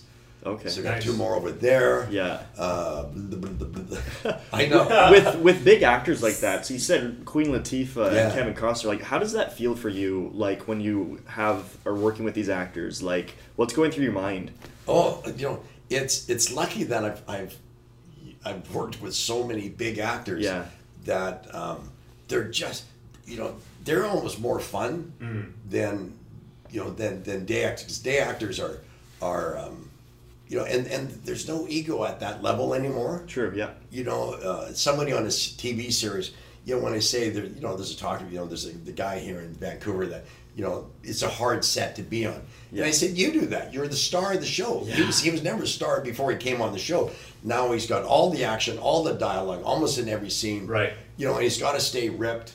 You do that. Yeah, And try yeah. to be, you know, like, oh no, nothing's bothering me. Yeah. Like, holy smokes. But these guys, they pick and choose their movies now. Right. Um, when I did Dragged Across Concrete with Mel Gibson, Don Johnson, um, uh, Vince Vince, Vaughn, Yeah. Udo Kier, uh, Jennifer Carpenter from Dexter. Yeah. Yeah. Um, it was a really cool movie, by the way. I watched it the other day. You like what I did? Yeah. Ah, it was it was so cool. It was really well done. Yeah, people say, "Oh, I didn't see you on there." I'm the double, and it's not. You're not supposed to. I remember me. seeing behind the scenes photos. I'm like, wow, he looks Yeah. like spot on. Yeah, it's so cool. And and that was fun. I've got photos of, of me with the other actors because I had to get Mel's voice too. So Tony Alcante is the voice coach. So I would do scenes with Udo or Vince or uh, or Don Johnson or or the other ones, and they just go, "That's that's." That's messed up, man. you even sound like, like you know, they'd look across, and you know, and and me as just a day actor, Yeah. you know, I've got pages of dialogue of, of and I knew it. yeah. Nice. And I tell everyone I- when I do speeches, stuff, I tell everyone I am the worst person to audition. I screw up every audition. I, there, I, I plays never sent me an audition, but I knew Mel's lines. Never had to look at the script. Yeah. you know, I knew the lines. So when you're in front, and of course Vince, um, Udo, um, uh, Don, and, and, and Jennifer, and all these holy smokes, these huge casts, they they're- don't have their sides. They know their dialogue when they come on. So I had to know that and do all the movements. Right. they just go, that's just messed up. Yeah. You know, and I'd come home, Bonnie would, because I'd have his voice for three or four days without losing it, Right. you know, and it's just, yeah, so, you know. So you stay in character that whole time. yeah. Yeah. and then I just got phoned uh, a couple of months ago to double them again. Can't say what. No way. Wow. That's very cool. Yeah, so again, so. That's all connections then, probably. hey? Yeah. Like just who you know and Yeah. stuff, and the job that you've done. They notice Yeah. your hard work. That's super cool. Yeah, Yeah. because I made Mel's life hopefully easier. Totally. Where he Yeah. just says, call my guy. Right. You're Mel's guy now. Yeah. You know, so that was, that was pretty flattering. Yeah, so. That's awesome. So that's pretty. That must have been a wild ride working on that movie. That was crazy. I did 56 days. I think Mel did 36 and Vince did 32, I think. okay. They had, they had good chemistry. Oh, The two of them, yeah. Oh, well, because um, Vince talked Mel into it. yeah. Um, uh, Craig Zahler uh, is the writer and the director. He wrote Bone Tomahawk with Kurt Russell. Oh yeah. Okay. Um, and when I was on set, the producers, executive producers, want me to double Kurt Russell for the next one also. There you go. Cool. Because I'm standing there as Mel, and they're going, "You got this whole Kurt Russell thing going too." man." So that's why I don't cu- cut my hair a lot Yeah. because Yeah. I've heard no. Kurt Russell's a really cool guy too. Yeah. Same as Mel. Like I've heard I've heard Oh. some like only good stories about those guys. Yeah, and, and you know, again, professional. Everybody had more fun Yeah. with them. We'd sit around and talk about how many kids or how many wives we've got. Yeah. You know, what are you drinking? Where are you eating? You Yeah. know, Nice. and they're just it was it was it was crazy. Yeah. Do you get like a like almost like a runner's high from working on those kind of movies and those actors? Oh yeah. Like yeah. That must down- just be the down most surreal feeling. Yeah, um, and the other guy I worked on that I just loved was Thomas Kretschmann. Is Okay. his name? You look him up, Thomas Kretschmann. He was on. Oh god. Uh, he was. He did a movie where oh my god, he was playing the bad guy, um, and he's just he's so good. Um, and he would come out every day and, and give me a kiss and, and have a smoke and like they need me out nope go on then you go back and yeah, Yeah.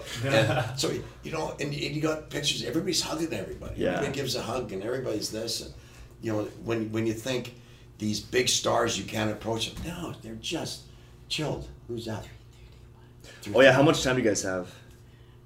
Well, I don't know. I just. oh she was just worried about you guys Oh yeah, no. Oh, we have all day. Okay. if you don't- guys need to like leave at any point though, please let us know though. I was worried about. Oh no, Uh, no worries at all.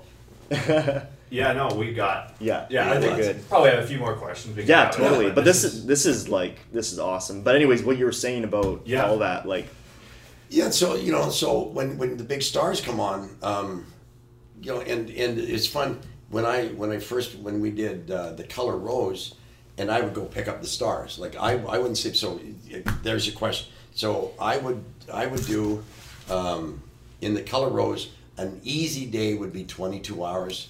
Uh, a lot of the days were 30, 36 hours. I would do 48 Wow. hours sometimes. Jeez. Um, so we would shoot all day, all night, um, and I would get home on, on a on a an easy day. I might get home at three three three thirty in the morning to the hotel. yeah, Um, and then you've got like a couple hours of paper, and that's because people are phoning you about stuff, right? Because you're a Yeah. producer, right? So then I do that, and then I know that um, uh, Aleks Paunovic would be flying in at six thirty in the morning, direct from Van Helsing with no sleep. He's shot all night, fought the big show, Wow. and and come in. So I go pick him up. So I haven't slept. So now my three o'clock is now six thirty. So I pick him up and bring him back uh, to the hotel, and then I knew Jerry Trimble is coming in at seven thirty. So I do that. Now I'm awake. Don't keep banging Yeah. because of the microphone. Then so so I would do that. So uh, you know you'd be easily be awake for a couple of days. Yeah. right? Constantly. So when I go full bore, I sleep two to four hours a night. That's all I ever sleep. Wow. How do you stay sane through those parts Yeah. where you're running on that little sleep? Yeah, um, you know, it, it's it's a weird thing. Yeah, he doesn't. It's a weird thing. You know, I, I, I saw a doctor that said if you get two perfect hours of REM sleep, that's all you ever get a night. Yeah. No matter how many hours you sleep, most people don't get two solid hours. So somehow I must get two perfect hours of REM. Oh, uh, interesting. Yeah. Oh. And then you, that's all they said. That's all you ever need. Yeah. Two perfect because you can sleep for ten, but you toss and you turn and you do this. Right. But if you don't get those two perfect hours, you're tired of this. I wake up. I wake, I wake up like this. Yeah. You know. Right. And everybody goes like, God, you get on set like you know, but when I'm on set, yeah, I, I'm apt. I'm. Yeah. I'm um, uh, you know, the adrenaline's going. I'm Yeah. excited to be on set. Yeah. set. And then when you get in the car, I think, oh God, I'm tired Yeah. And it all hits you. Yeah. roll down the windows, put a so- put music on that's going. You know, there's a whole rhythm. I, I drive out to set. Bonnie knows not to call me on the way, even when I'm doing background, because I'm already getting my mind into it. Like you, Yeah. you know, you know, I'm assuming it's going to be 12 hours minimum, 16, 18 hours. You know, it looks like you know you don't really know about it Yeah. preparing for it. Yeah. So I put rock music on the way out. And country music on the way home. Nice. They stole my, you know, they stole my dog. They drank my drink, and they Yeah. lost my Yeah, girl. And, yeah. You know, so it's kind of like, oh yeah, that's me, man. I feel like shit. You're, Yeah. you're driving home, and you know, and, and exactly what we were talking about. I did a uh, TV interview the other day with with a guy named Big Sleeps, Okay. Big Sleepy, and he was saying the same thing. Him and I work together a lot and really love each other. Where we said you, when you're on set, you have that positive energy. You, you don't lose that. Like that's that's what keeps them you wanting them wanting you to come back. Right. You get in your car and you cry all the way home, just going, "That was God. That was the worst thing I ever did. Yeah. That was the worst show." And and you know, and, and some days you just cry on the way home, thinking, "Oh my God." This is so hard on my body. This Yeah. is so hard on my brain. You know, you're away from your family. It's like, oh God, this is so tough. Yeah. And then the next day, hey, how's everybody? yeah, like, yeah, hey, good to be back. Good to be back. Yeah, hey, how you how you doing? How you doing? It's kind of like a roller coaster of emotions in a way. Yeah, so you you have to decompress. That's the thing is you go home and decompress. Right. Um, Bonnie's my manager. Bonnie Cagnes my manager. The paperwork is already sitting on the tables. Anything else I have to sign, any communications are on are, are on the desk. Um, there's a spoon there because she's made me a, a, a double black Russian that's in the freezer. That's my one drink after set. There you Okay. go. So you know you don't and a, and a big bowl of chips, potato chips. Yeah. So I come What home. type? What type of potato chips are we talking? Uh, um, uh, sour cream and onion. Cool. Sour cream and onion that after after uh, the set. Nice. And then if it's just during the day, it's it's pepper and lime and pepper. Oh, those are pepper. good, yeah. Yeah, right. Yeah. Miss Vickie's. Nice. But sour cream and onion after set. So there's the bowl of those there. There's a napkin and a spoon. And my drinks in the freezer. Got it down to a T. And all the paperwork is there. So Love all it. the communications and emails are all there. I Turn know. on the TV. I went away. I go away occasionally for 10 days here and there. And I line up the drinks in the oh. freezer, but he can only take one Oh. on the days he works. So people I Yeah. work with, they, they've seen the photos of Bonnie made pre-made by Black Russians. Yeah. Oh, yeah. And the, and the freezer's lined with all these glasses Nice, and, yeah. and there's a little sign, only one after set only. Yeah, yeah, That's yeah. the best wife ever. You Yeah. it's going like, oh, how do I get a girl like this? Yeah. You know? That's funny. Yeah. That's awesome. But that's, you have to get decompressed. That's Yeah. the thing. You don't just go right to bed. And, and you know, you always hear the things. Guys come home, they smoke a fatty or they do this. Yeah. Some people can just go to sleep. Right. You know, Yeah. I, I can't. Yeah. Um, and I and, and the same thing. I saw a, a guy that just said, you know, like a lot of times you're not living in the real world. Right. He said, no, as an actor, that's normal. You're trying to improve what you think you you could have done better. Yeah. You you don't stress over it. You don't dwell over it. But when you're doing this, you know how sometimes you're having to sleep and you just you're thinking of the scene. Yeah. You're you're what you're doing is just think, could I have done better? Yeah. Not punishing yourself about Right. it, but oh shit, maybe I should have moved over there. Well, how often that. do you get like imposter syndrome? Do you ever get like a feeling when you're on set of like, how did I get here? Like, I. every day? Yeah, yeah, cool. Austin, That's good ti- for people to know because like even people that are high up in the industry, Oh. I hear all the time get that. Oh, yeah, know, you, remember, like, you know, your, your audience can't see me. I'm 66 years old. I got gray hair. I'm, I'm a mess. Yeah, Austin see me. I get really ripped or really big, depending how I go, right? So, lucky. That's how I made it in the industry. Yeah. I'm an old guy with a great body. Right. Fluky. It's not my face. It's not my acting. It's just I'm an old guy with a really good build. So, I'm always playing the SWAT leader, of the cop with superiority issues. Why is he here? Why is the gray guy here? Because he's kind of tough and he just he can't fire him because you know it's whatever. He's waiting for retirement. Yeah, I'm waiting for retirement. Yeah. So I've been really, really lucky with that. Yeah. It's because of the shape I'm in, Mm-hmm. the positive effect on set. Um, you love doing it, and people see that. Yeah. Um, so it's definitely not my acting. Yeah. How would you say you cope with uh, like the that feeling on set when you kind of get like imposter syndrome or something? Like when Oh. you start getting really overwhelmed with things. Yeah, I, I don't. Um, Okay. Because of when I was with Telus, doing the projects that I did there, it was tens of millions of dollars. Oh yeah. Okay. So I would walk into a bank and remember this one manager was poking me in the chest and said, "Thank you know you better not f, f it up like the last gate cost me ten million dollars." Oh, and I said, wow. "I said, dude, just relax. I'll cost you twenty million. He's nothing.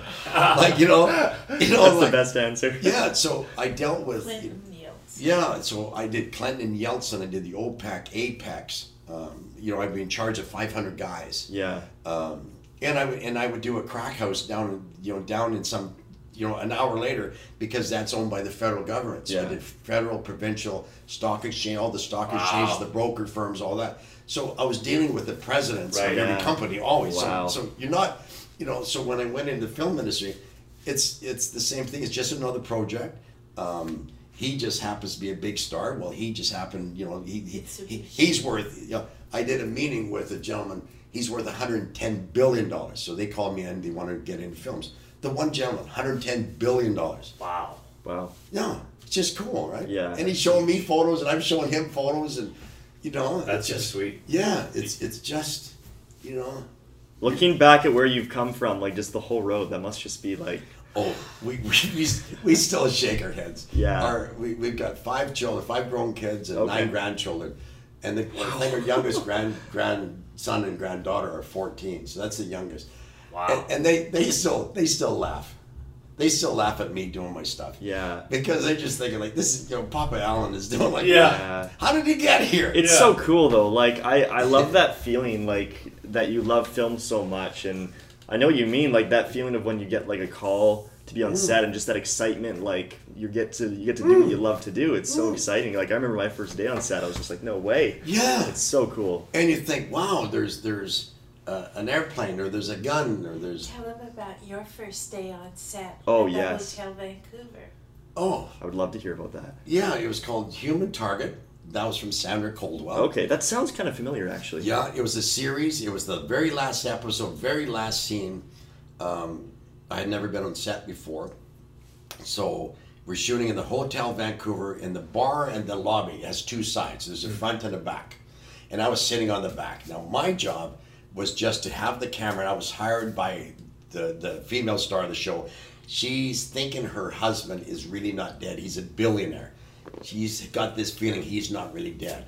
So I've I'm a PI, so I track him down. So I came in as background, but it was an actor role, and an actor was there, and they let the actor go, and I did the role. What? Hmm. But I was background, so he got paid, Wow. and the director came up and said, "Hi, I'm so and so. I'm the director." Sandra called me and said, "Great." The AD said the same thing. Like, I'm like first day on set, like, "Wow, this is really nice." So I'm sitting there. I've got a camera. A camera is shooting through my digital camera, Yeah. getting them, and he's with a blonde. So I Yeah. caught him. Yeah. We- everybody thinks he's dead. He's a billionaire. So on the breaks, nobody because everybody assumes I'm the actor because that was an actor role, but I'm just background. Yeah. So everybody goes for breaks, everybody goes for lunch. I haven't left. I'm still sitting in the seat.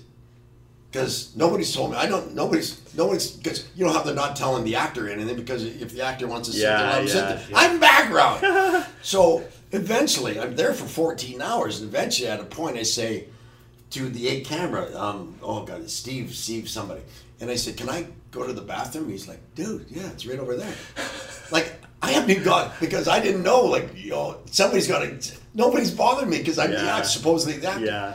But the main actor, and we're at the bar, so they got a real bartender there and a BG bartender, and the actor is really um, drinking vodka martinis, Grey Goose martinis, Real ones. Yeah, and he put them down on my side of the bar, down on the seat, and he would he looks over at me one time, and, and you know we are in the take, and not rolling, but he says.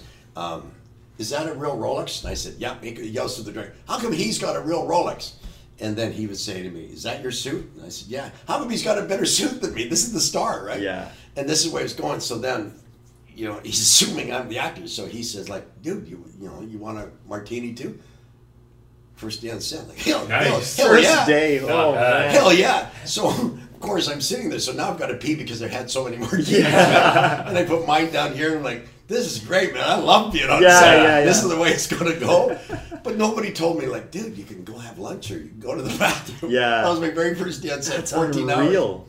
Wow. It was surreal, right? That, and that sounds like that would probably be one of the better days on set too. Well, That that's sounds like a 100. percent And then blast. Sandra put me on Twilight, uh, the Twilight Break of Dawn. Dawn. Yeah. And then she put me on Underworld and uh, Resident Evil, um, um, Godzilla. I got We nominated. said we had another child. We made, made They her were Sandra. Sandra, after Oh Sandra. yeah. And then they got Ken nominated for Friedman Best and Stunt. Sandra Coldwell. Yeah, so Both Sandra- yeah. ladies are incredible. Did you say you got nominated for Wow. best stunt? Best Stunt for Cool. Godzilla. No Yeah, way. Yeah. What did what did you so uh, what when did you, do? see it, this helicopter comes uh, to the rooftop, forty-five stories, and the, Yeah. the Black Ops drop, you know, down from the ropes and hang over the, the thing. That's me doing that. Okay. Yeah. Cool. That's You know, awesome. Wow. I know. That's super cool. Yeah. That's really so cool. you know, you, you, again, you never know what you're gonna do when you show up. Oh, no doubt. I know. I know what you mean. Like there, there's so many days on set that Yeah. like, How things many change. years did you work at ten dollars an hour? Oh God. Oh yeah. What? Ten dollars an hour. Just regular BG. Yeah. Sometimes he'd be on set. He'd drive out to set, come home, make forty dollars, twenty dollars in gas. Yeah, you know, yeah, you know yeah. Sometimes you're only there for four hours and you don't get paid for. You know, it's not union. Yeah. So it took you three hours to get to Bo- Boundary Bay and an hour back, an hour and a half. You know, great.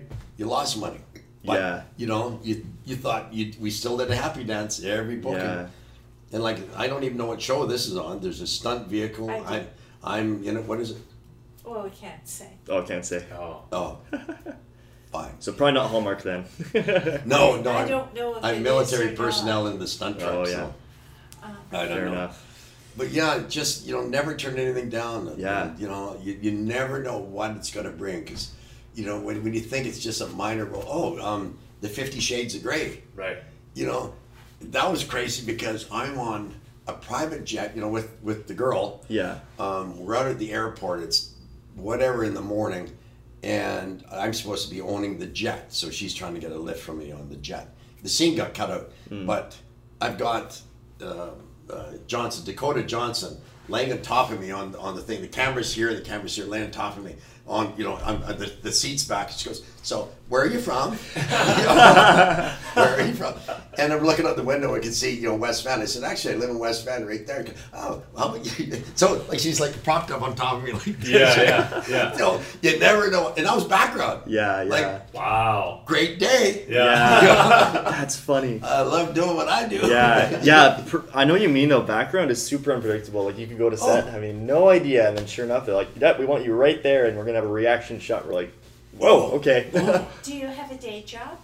uh, yeah, I'm a painter right now. Yeah, Good. I think I'm still. I don't know for sure if I'm still with Bow Group. I know that like obviously I was with them for a while, but um, I haven't been on set in a very long time. But yeah, I'm, I'm just a painter right now. You have to have a day job. Oh yeah, totally. Yeah. Yeah, Especially, it's a weird time for your age and everything. That's fine for, um, you know, it, it's. I, I made the mistake of something with something recent. Oh, I, I, I blacked out for. I've been blacked out for months, and I forgot like a Wednesday. Oh. And I was, and it was just, I, it was cacophony around my world, and then get a phone call. Al, you're booked. Maybe not booked. I forgot you know how you hit Yeah. your calendar, and I oh I must hit it one more two Oh, time. yeah. If it's green, you have to be you get booked. And it was Nancy Drew, and I thought, cool. I've never been on Nancy Drew. Yeah, like, who yeah. cares? Who cares yeah. what it is? Let's do Nancy it, yeah. I've never been there. So I show up in, in the background and say, What are you doing here? Like, why are you doing background? So I get on set, get a hug from the director. He knows you get a hug from the DOP, get a hug from the crew. Yeah. Go, That's why. Yeah. you know, Al, stand over here. Yeah. I'm good. It's pretty incredible how certain days can just turn out completely not what you expected. Yeah, Like, and, it's and, really cool. and so that's how you should go into every day. Yeah, totally. boss, like that, Yeah. right? You go in like that and just think, you know, and, and Bonnie would say, because it really would, and I think I was, when I did the uh, Loudermilk one, because of course you're stressed. We're going to be in Venice Film Festival for 12 days with the Mel Gibson group, and we got dinners planned and the red carpet and all this. So like, holy smokes, this is pretty damn exciting. Mm. And then, oh, you booked me the night before. I said, yeah, no problem, Sandra, and, and off you go.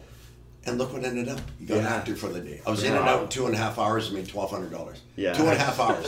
when I got back to set down a block away, they still had. They're not even set up. They, they, they still hadn't done it. No and way. I, I went by and said, uh, and, and Mark, the wrangler, goes like, "Dude, what are you doing back?" You I told s- the boys. Yeah, no, but not that part. Oh, So I said, I got actor, and like, what do you mean you got actor? You just Yeah. say you up there. Yeah. And I said, no, I'm done. Yeah. What? You know? That's so cool. yeah, yeah. Man, um, I think one of my last questions would be Yes. in terms of like, say, the future of film. Um, you kind of touched base a little bit on like the road that a theatrical release has to be. What would you say the future is of like the actual movie theater experience and the, the future of movie theaters? Because obviously Netflix and all these streaming services are kind of starting to take over a little Oh. bit. I personally love seeing movies in theaters as much as I can still. Yes. What do you think about what's going to happen in the future? Like, do you think people are starting to go to theater less? It's it's a great question because there's people like me, Bonnie and I, that I, I can't remember the last time we've been to a theater. the Oh, okay. Rio. We go to the Rio. Oh no, the Rio because our Yeah. our girlfriend just had uh, I a movie called Culture Rio. Shock. Nice. Okay. But no, that's not the theater. That's you know Oh. that that was a, a premiere. But no, it's it's our lives are so busy. Yeah. Um, yeah, fair enough. it's like I haven't golfed for years. I love golfing, but haven't golfed for years because I just don't have the time. I was a hot dog skier. I haven't been up for years. Wow. So, in my world, um, you know, we, we just don't, we can't get the time to do that. Naomi does. Oh yeah, our granddaughter does, of course, but that's kids. So. The No, but that's the- also yeah. a saying. Yeah, Yeah. yeah, hundred that's percent. That's still the young person. That's still the date thing. You know. Yeah, yeah. You know the date thing, and I was thinking, you know, ask Bonnie. You know, we live in West Van, and Park Royal has a new one that's supposed to be gorgeous. And, Okay. you know, I thought, well, we'll have a date night. And I thought, when? When's that ever gonna happen? You know, by eight o'clock I'm exhausted. By nine o'clock, at nine thirty, because when the phone rings, it's funny when the phone rings at home when when I've been going crazy, um, and Bonnie answers at nine thirty. Everybody knows I'm in bed. Yeah. And they go, "Oh, Bonnie, oh, is it nine thirty already?" Yeah, that means yeah. Bonnie answered the phone and I'm in bed. Yeah. you know. So when you get a time and you go there instead of three in the morning or something, but yeah, it's just for us, you know, you, you know, big screen, Yeah. you know, big screen things. We saw it in Dallas. Yeah, yeah. Um, and and another thing with the movies, with the things where you, so yeah, so the young, the um, um, you know, 30, 40s, they're still doing it. Um, people older than us, they're doing it, of you know, hundred percent for sure. But We're it sounds so like busy. We're yeah, so busy. yeah, like Yeah. It, it's a weird thing. We we've never been as busy. It's like when I had you know I had a fitness company, uh, and full time with Telus and, and another one, and Bonnie had her own companies, her own store, retail stores, had companies, and we we we, we would do that. We'd go out for dinner. We do this. Oh God, we are, are going out for dinner. We went to A and W yesterday. I think living in West Van limits it. Sure. Yeah, that's that's the thing too. it. When we first moved out there, we knew. We, the gentleman who had Sony said, "Come in. You need a new TV if you're going to live way out there." Oh yeah. Yeah, so he provided us with the TV. It was a friend of ours. Nice. Yeah. So you gotta live in West Van. You gotta have that. Yeah, yeah. Yeah. But yeah, it's it's um, you know we you know and even even Netflix, you know, we haven't seen a lot of the Netflix. We haven't seen a lot of stuff. But what's fun for me is knowing an Apple TV just opened up another thing. Yeah. Um, there's there's you know Sony's got a thing Disney. So what's exciting for me is like holy smokes, uh, you know for me as a producer, Yeah. and, and we're gonna self distribute for Right, some of our stuff right. too. Wow, True. that's what's going to open it up for us. Do you think there could be a change there in the industry too, with more people self-producing and, and going directly to some of these Oh, distribution yes. networks? 100%, yeah. yeah. Yeah, because um, Because they need the mer- they need Yeah, the they need content. Right. they need content. Yeah, and Vimeo wants to have their own ch- station also. No Really? way. Yeah, That um, can be pretty good, actually. Uh, uh, Pan Yanatsas and I, we did a couple of films that uh, we got awards for shorts. Uh, Vimeo offered us uh, to be the first three episode No way. cool. thing. Uh, they would give us ninety percent of the profit, and if it, Oh, wow. and they would track it. They would track it, and if you got a lot of, you know, a lot of viewers on that, they would finance your next films. no That's cool. way. That's insane. But you So that's Yeah. how fun it could be. Yeah. But you had to get to that point. Right. Yeah, yeah. Yeah. Yeah. But in British Columbia, the, the film TV industry has overtaken forestry and mining. Wow. Oh, yeah, okay. Yeah. and those were the things that when your parents were your age drove the province, Yeah. the economy. And when you go places today, you meet, always meet somebody somewhere in the Oh, industry. Right. Yeah. Whereas before, like when we'd be sitting somewhere else, there'd be a dentist and a lawyer and a, Right. s- s- a forestry or something. And now the film is, it's not just everywhere you go in the world, everywhere. social yeah. Yeah. life. Right. There's so many people involved Yeah. on the periphery of this industry in in our area. Yeah. Oh, it's crazy. incredible. I was at Safeway Have the other day, and I a have, gentleman yeah. and his wife were staring at me, and and again, she's talking. I think that's him. I don't know. Go ask him. So he said, "You look really familiar," and I said, "Oh, I'm in the film industry," um, and he says, "Like." Something about Mel Gibson. I said, "Yeah, I'm, I'm his double and his stuntman." well, he's a famous director. When he gives me my, his name, he's a famous director from Texas. Oh, way. crazy. And I said, well, we were down there for, for the world premiere of Mel's movie because the producers are from Dallas, Texas. Yeah. So we flew down for one of the premieres down there. So, you know, so Wow. that's how it just goes like this. Yeah. When Bonnie is saying, it's anywhere in the world. It's Yeah. somebody, you'll run into somebody on the plane or the Yeah. thing or in the lounge or restaurant or something. Yeah. Incredible. Yeah. It's everywhere now. So, Yeah. yeah, it's, it's prevalent, prevalent. That's very interesting. Which is great for us. But yeah, for me, looking forward, please give me more channels to, to sell to. Sure. Yeah. And knowing you can self, and I tell people, like, call Vimeo with your shorts and stuff.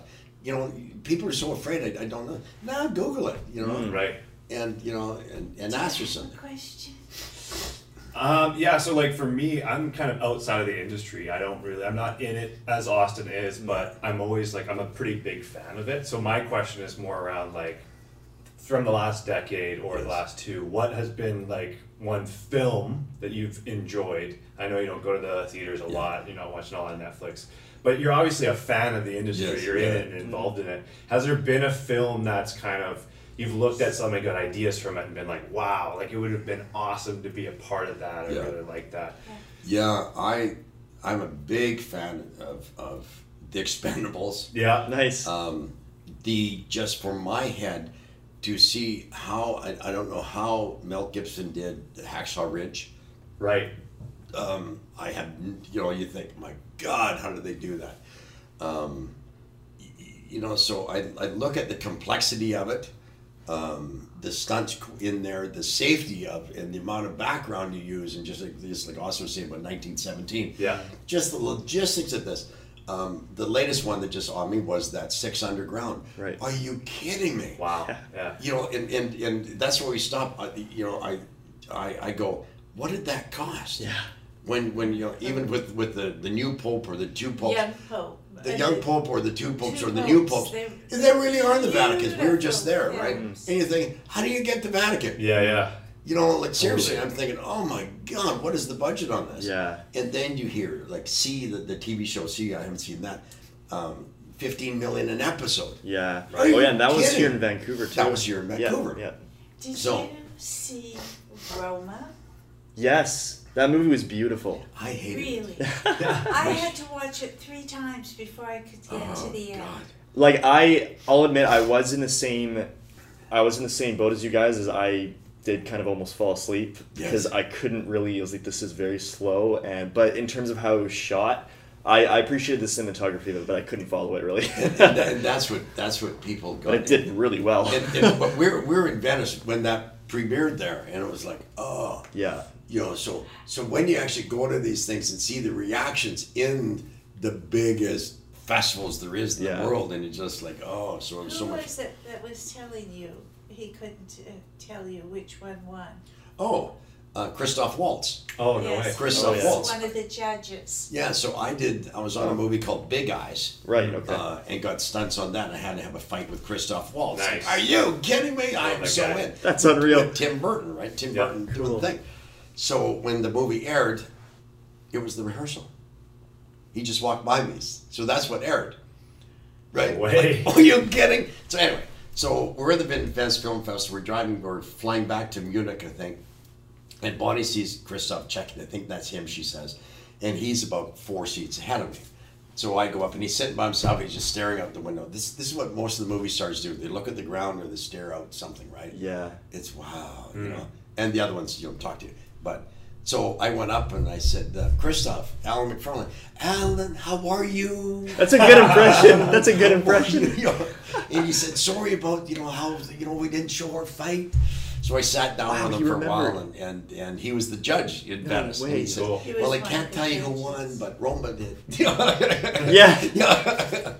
so it was Oh, so man. funny. That's awesome. Yeah. So you know, so so just go.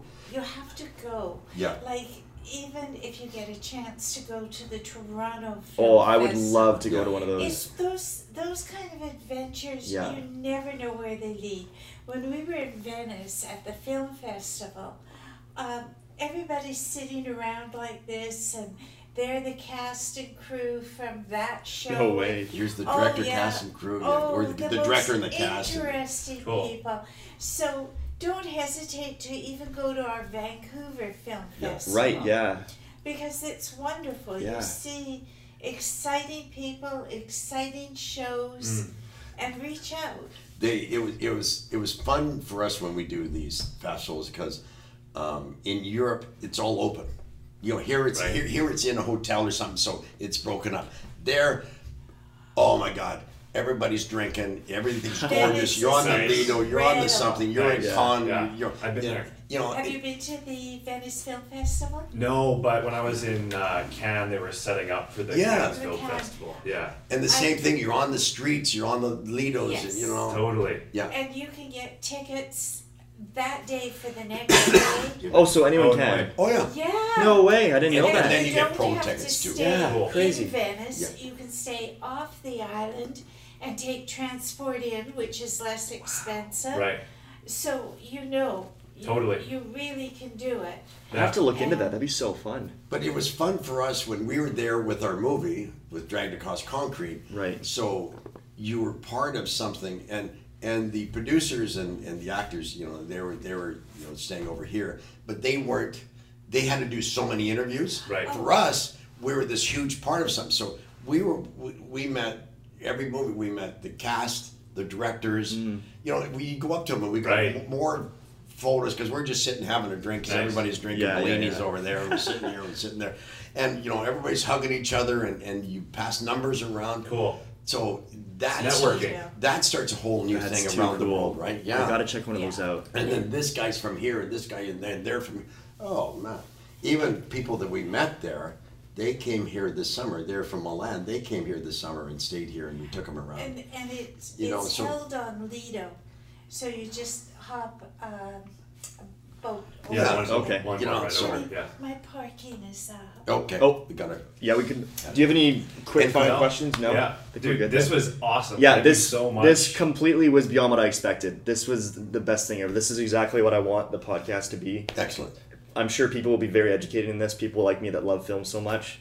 And there's a lot to yeah. Like, oh, this is this was perfect though. I really, really, really, really appreciate you doing this. Well, and, what- and what's fun is to know that, and and um, there's somebody else too that that wanted to be on set. He says, "Oh, the guy with um, uh, Jim Gordon, Jim Gordon. He's got the TV show. Yeah. It's like Okay. something about Vancouver. Yeah. He can't get access, and and I, I met him. We became good friends because I was with the Chinese group. His mom works for them. Oh, no so way. Jim and I are best friends. He said, "Dude, I can't get access." yeah, I said, "Oh, on hello." yeah, That's Right? his Yeah. Should have you on set. one that's there. crazy. Was Oh the no way. Yeah. Who's Yeah, that? that was the red carpet Whoa, shot. cool. Vince Vaughn, But right? That's guess incredible. what I'm is, So what I did is is I took I have a guy named him Daniel Lalonde. Okay. Danny Lillard. So all of the all of the stills that we had, I picked songs. He put it all to music. Oh, cool. All the like, um, and for the videos and stuff and the stills. Hang on there, on the red carpet. I had walk this way. Walk. so then you see us, us all coming on the Yeah. red carpet. This bobbity bobbity bobbity bob. nice. Yeah, he put he put everything to because he wants to be behind like on set stills photographer. Right. So this was like his resume to me, like you know, I mean, and then I had him on Color Cool. Rose. We had to do more death scene, pick up death scenes. Oh, okay. So I had him on set for that. So Cool. you know, just for you guys to Yeah. be on set, Yeah. to interview these actors and do. I would love that more than anything. Oh, It'd yeah. be the coolest thing ever. Yeah, can you imagine? Like, yeah, Yeah. Totally. you know, like Why not? Yeah, that that puts you above everybody else. Like, how did how do you guys get that? Yeah. you know, we're that big. Yeah. yeah, that would be so awesome. Thank you so much, Alan. I really, really appreciate it.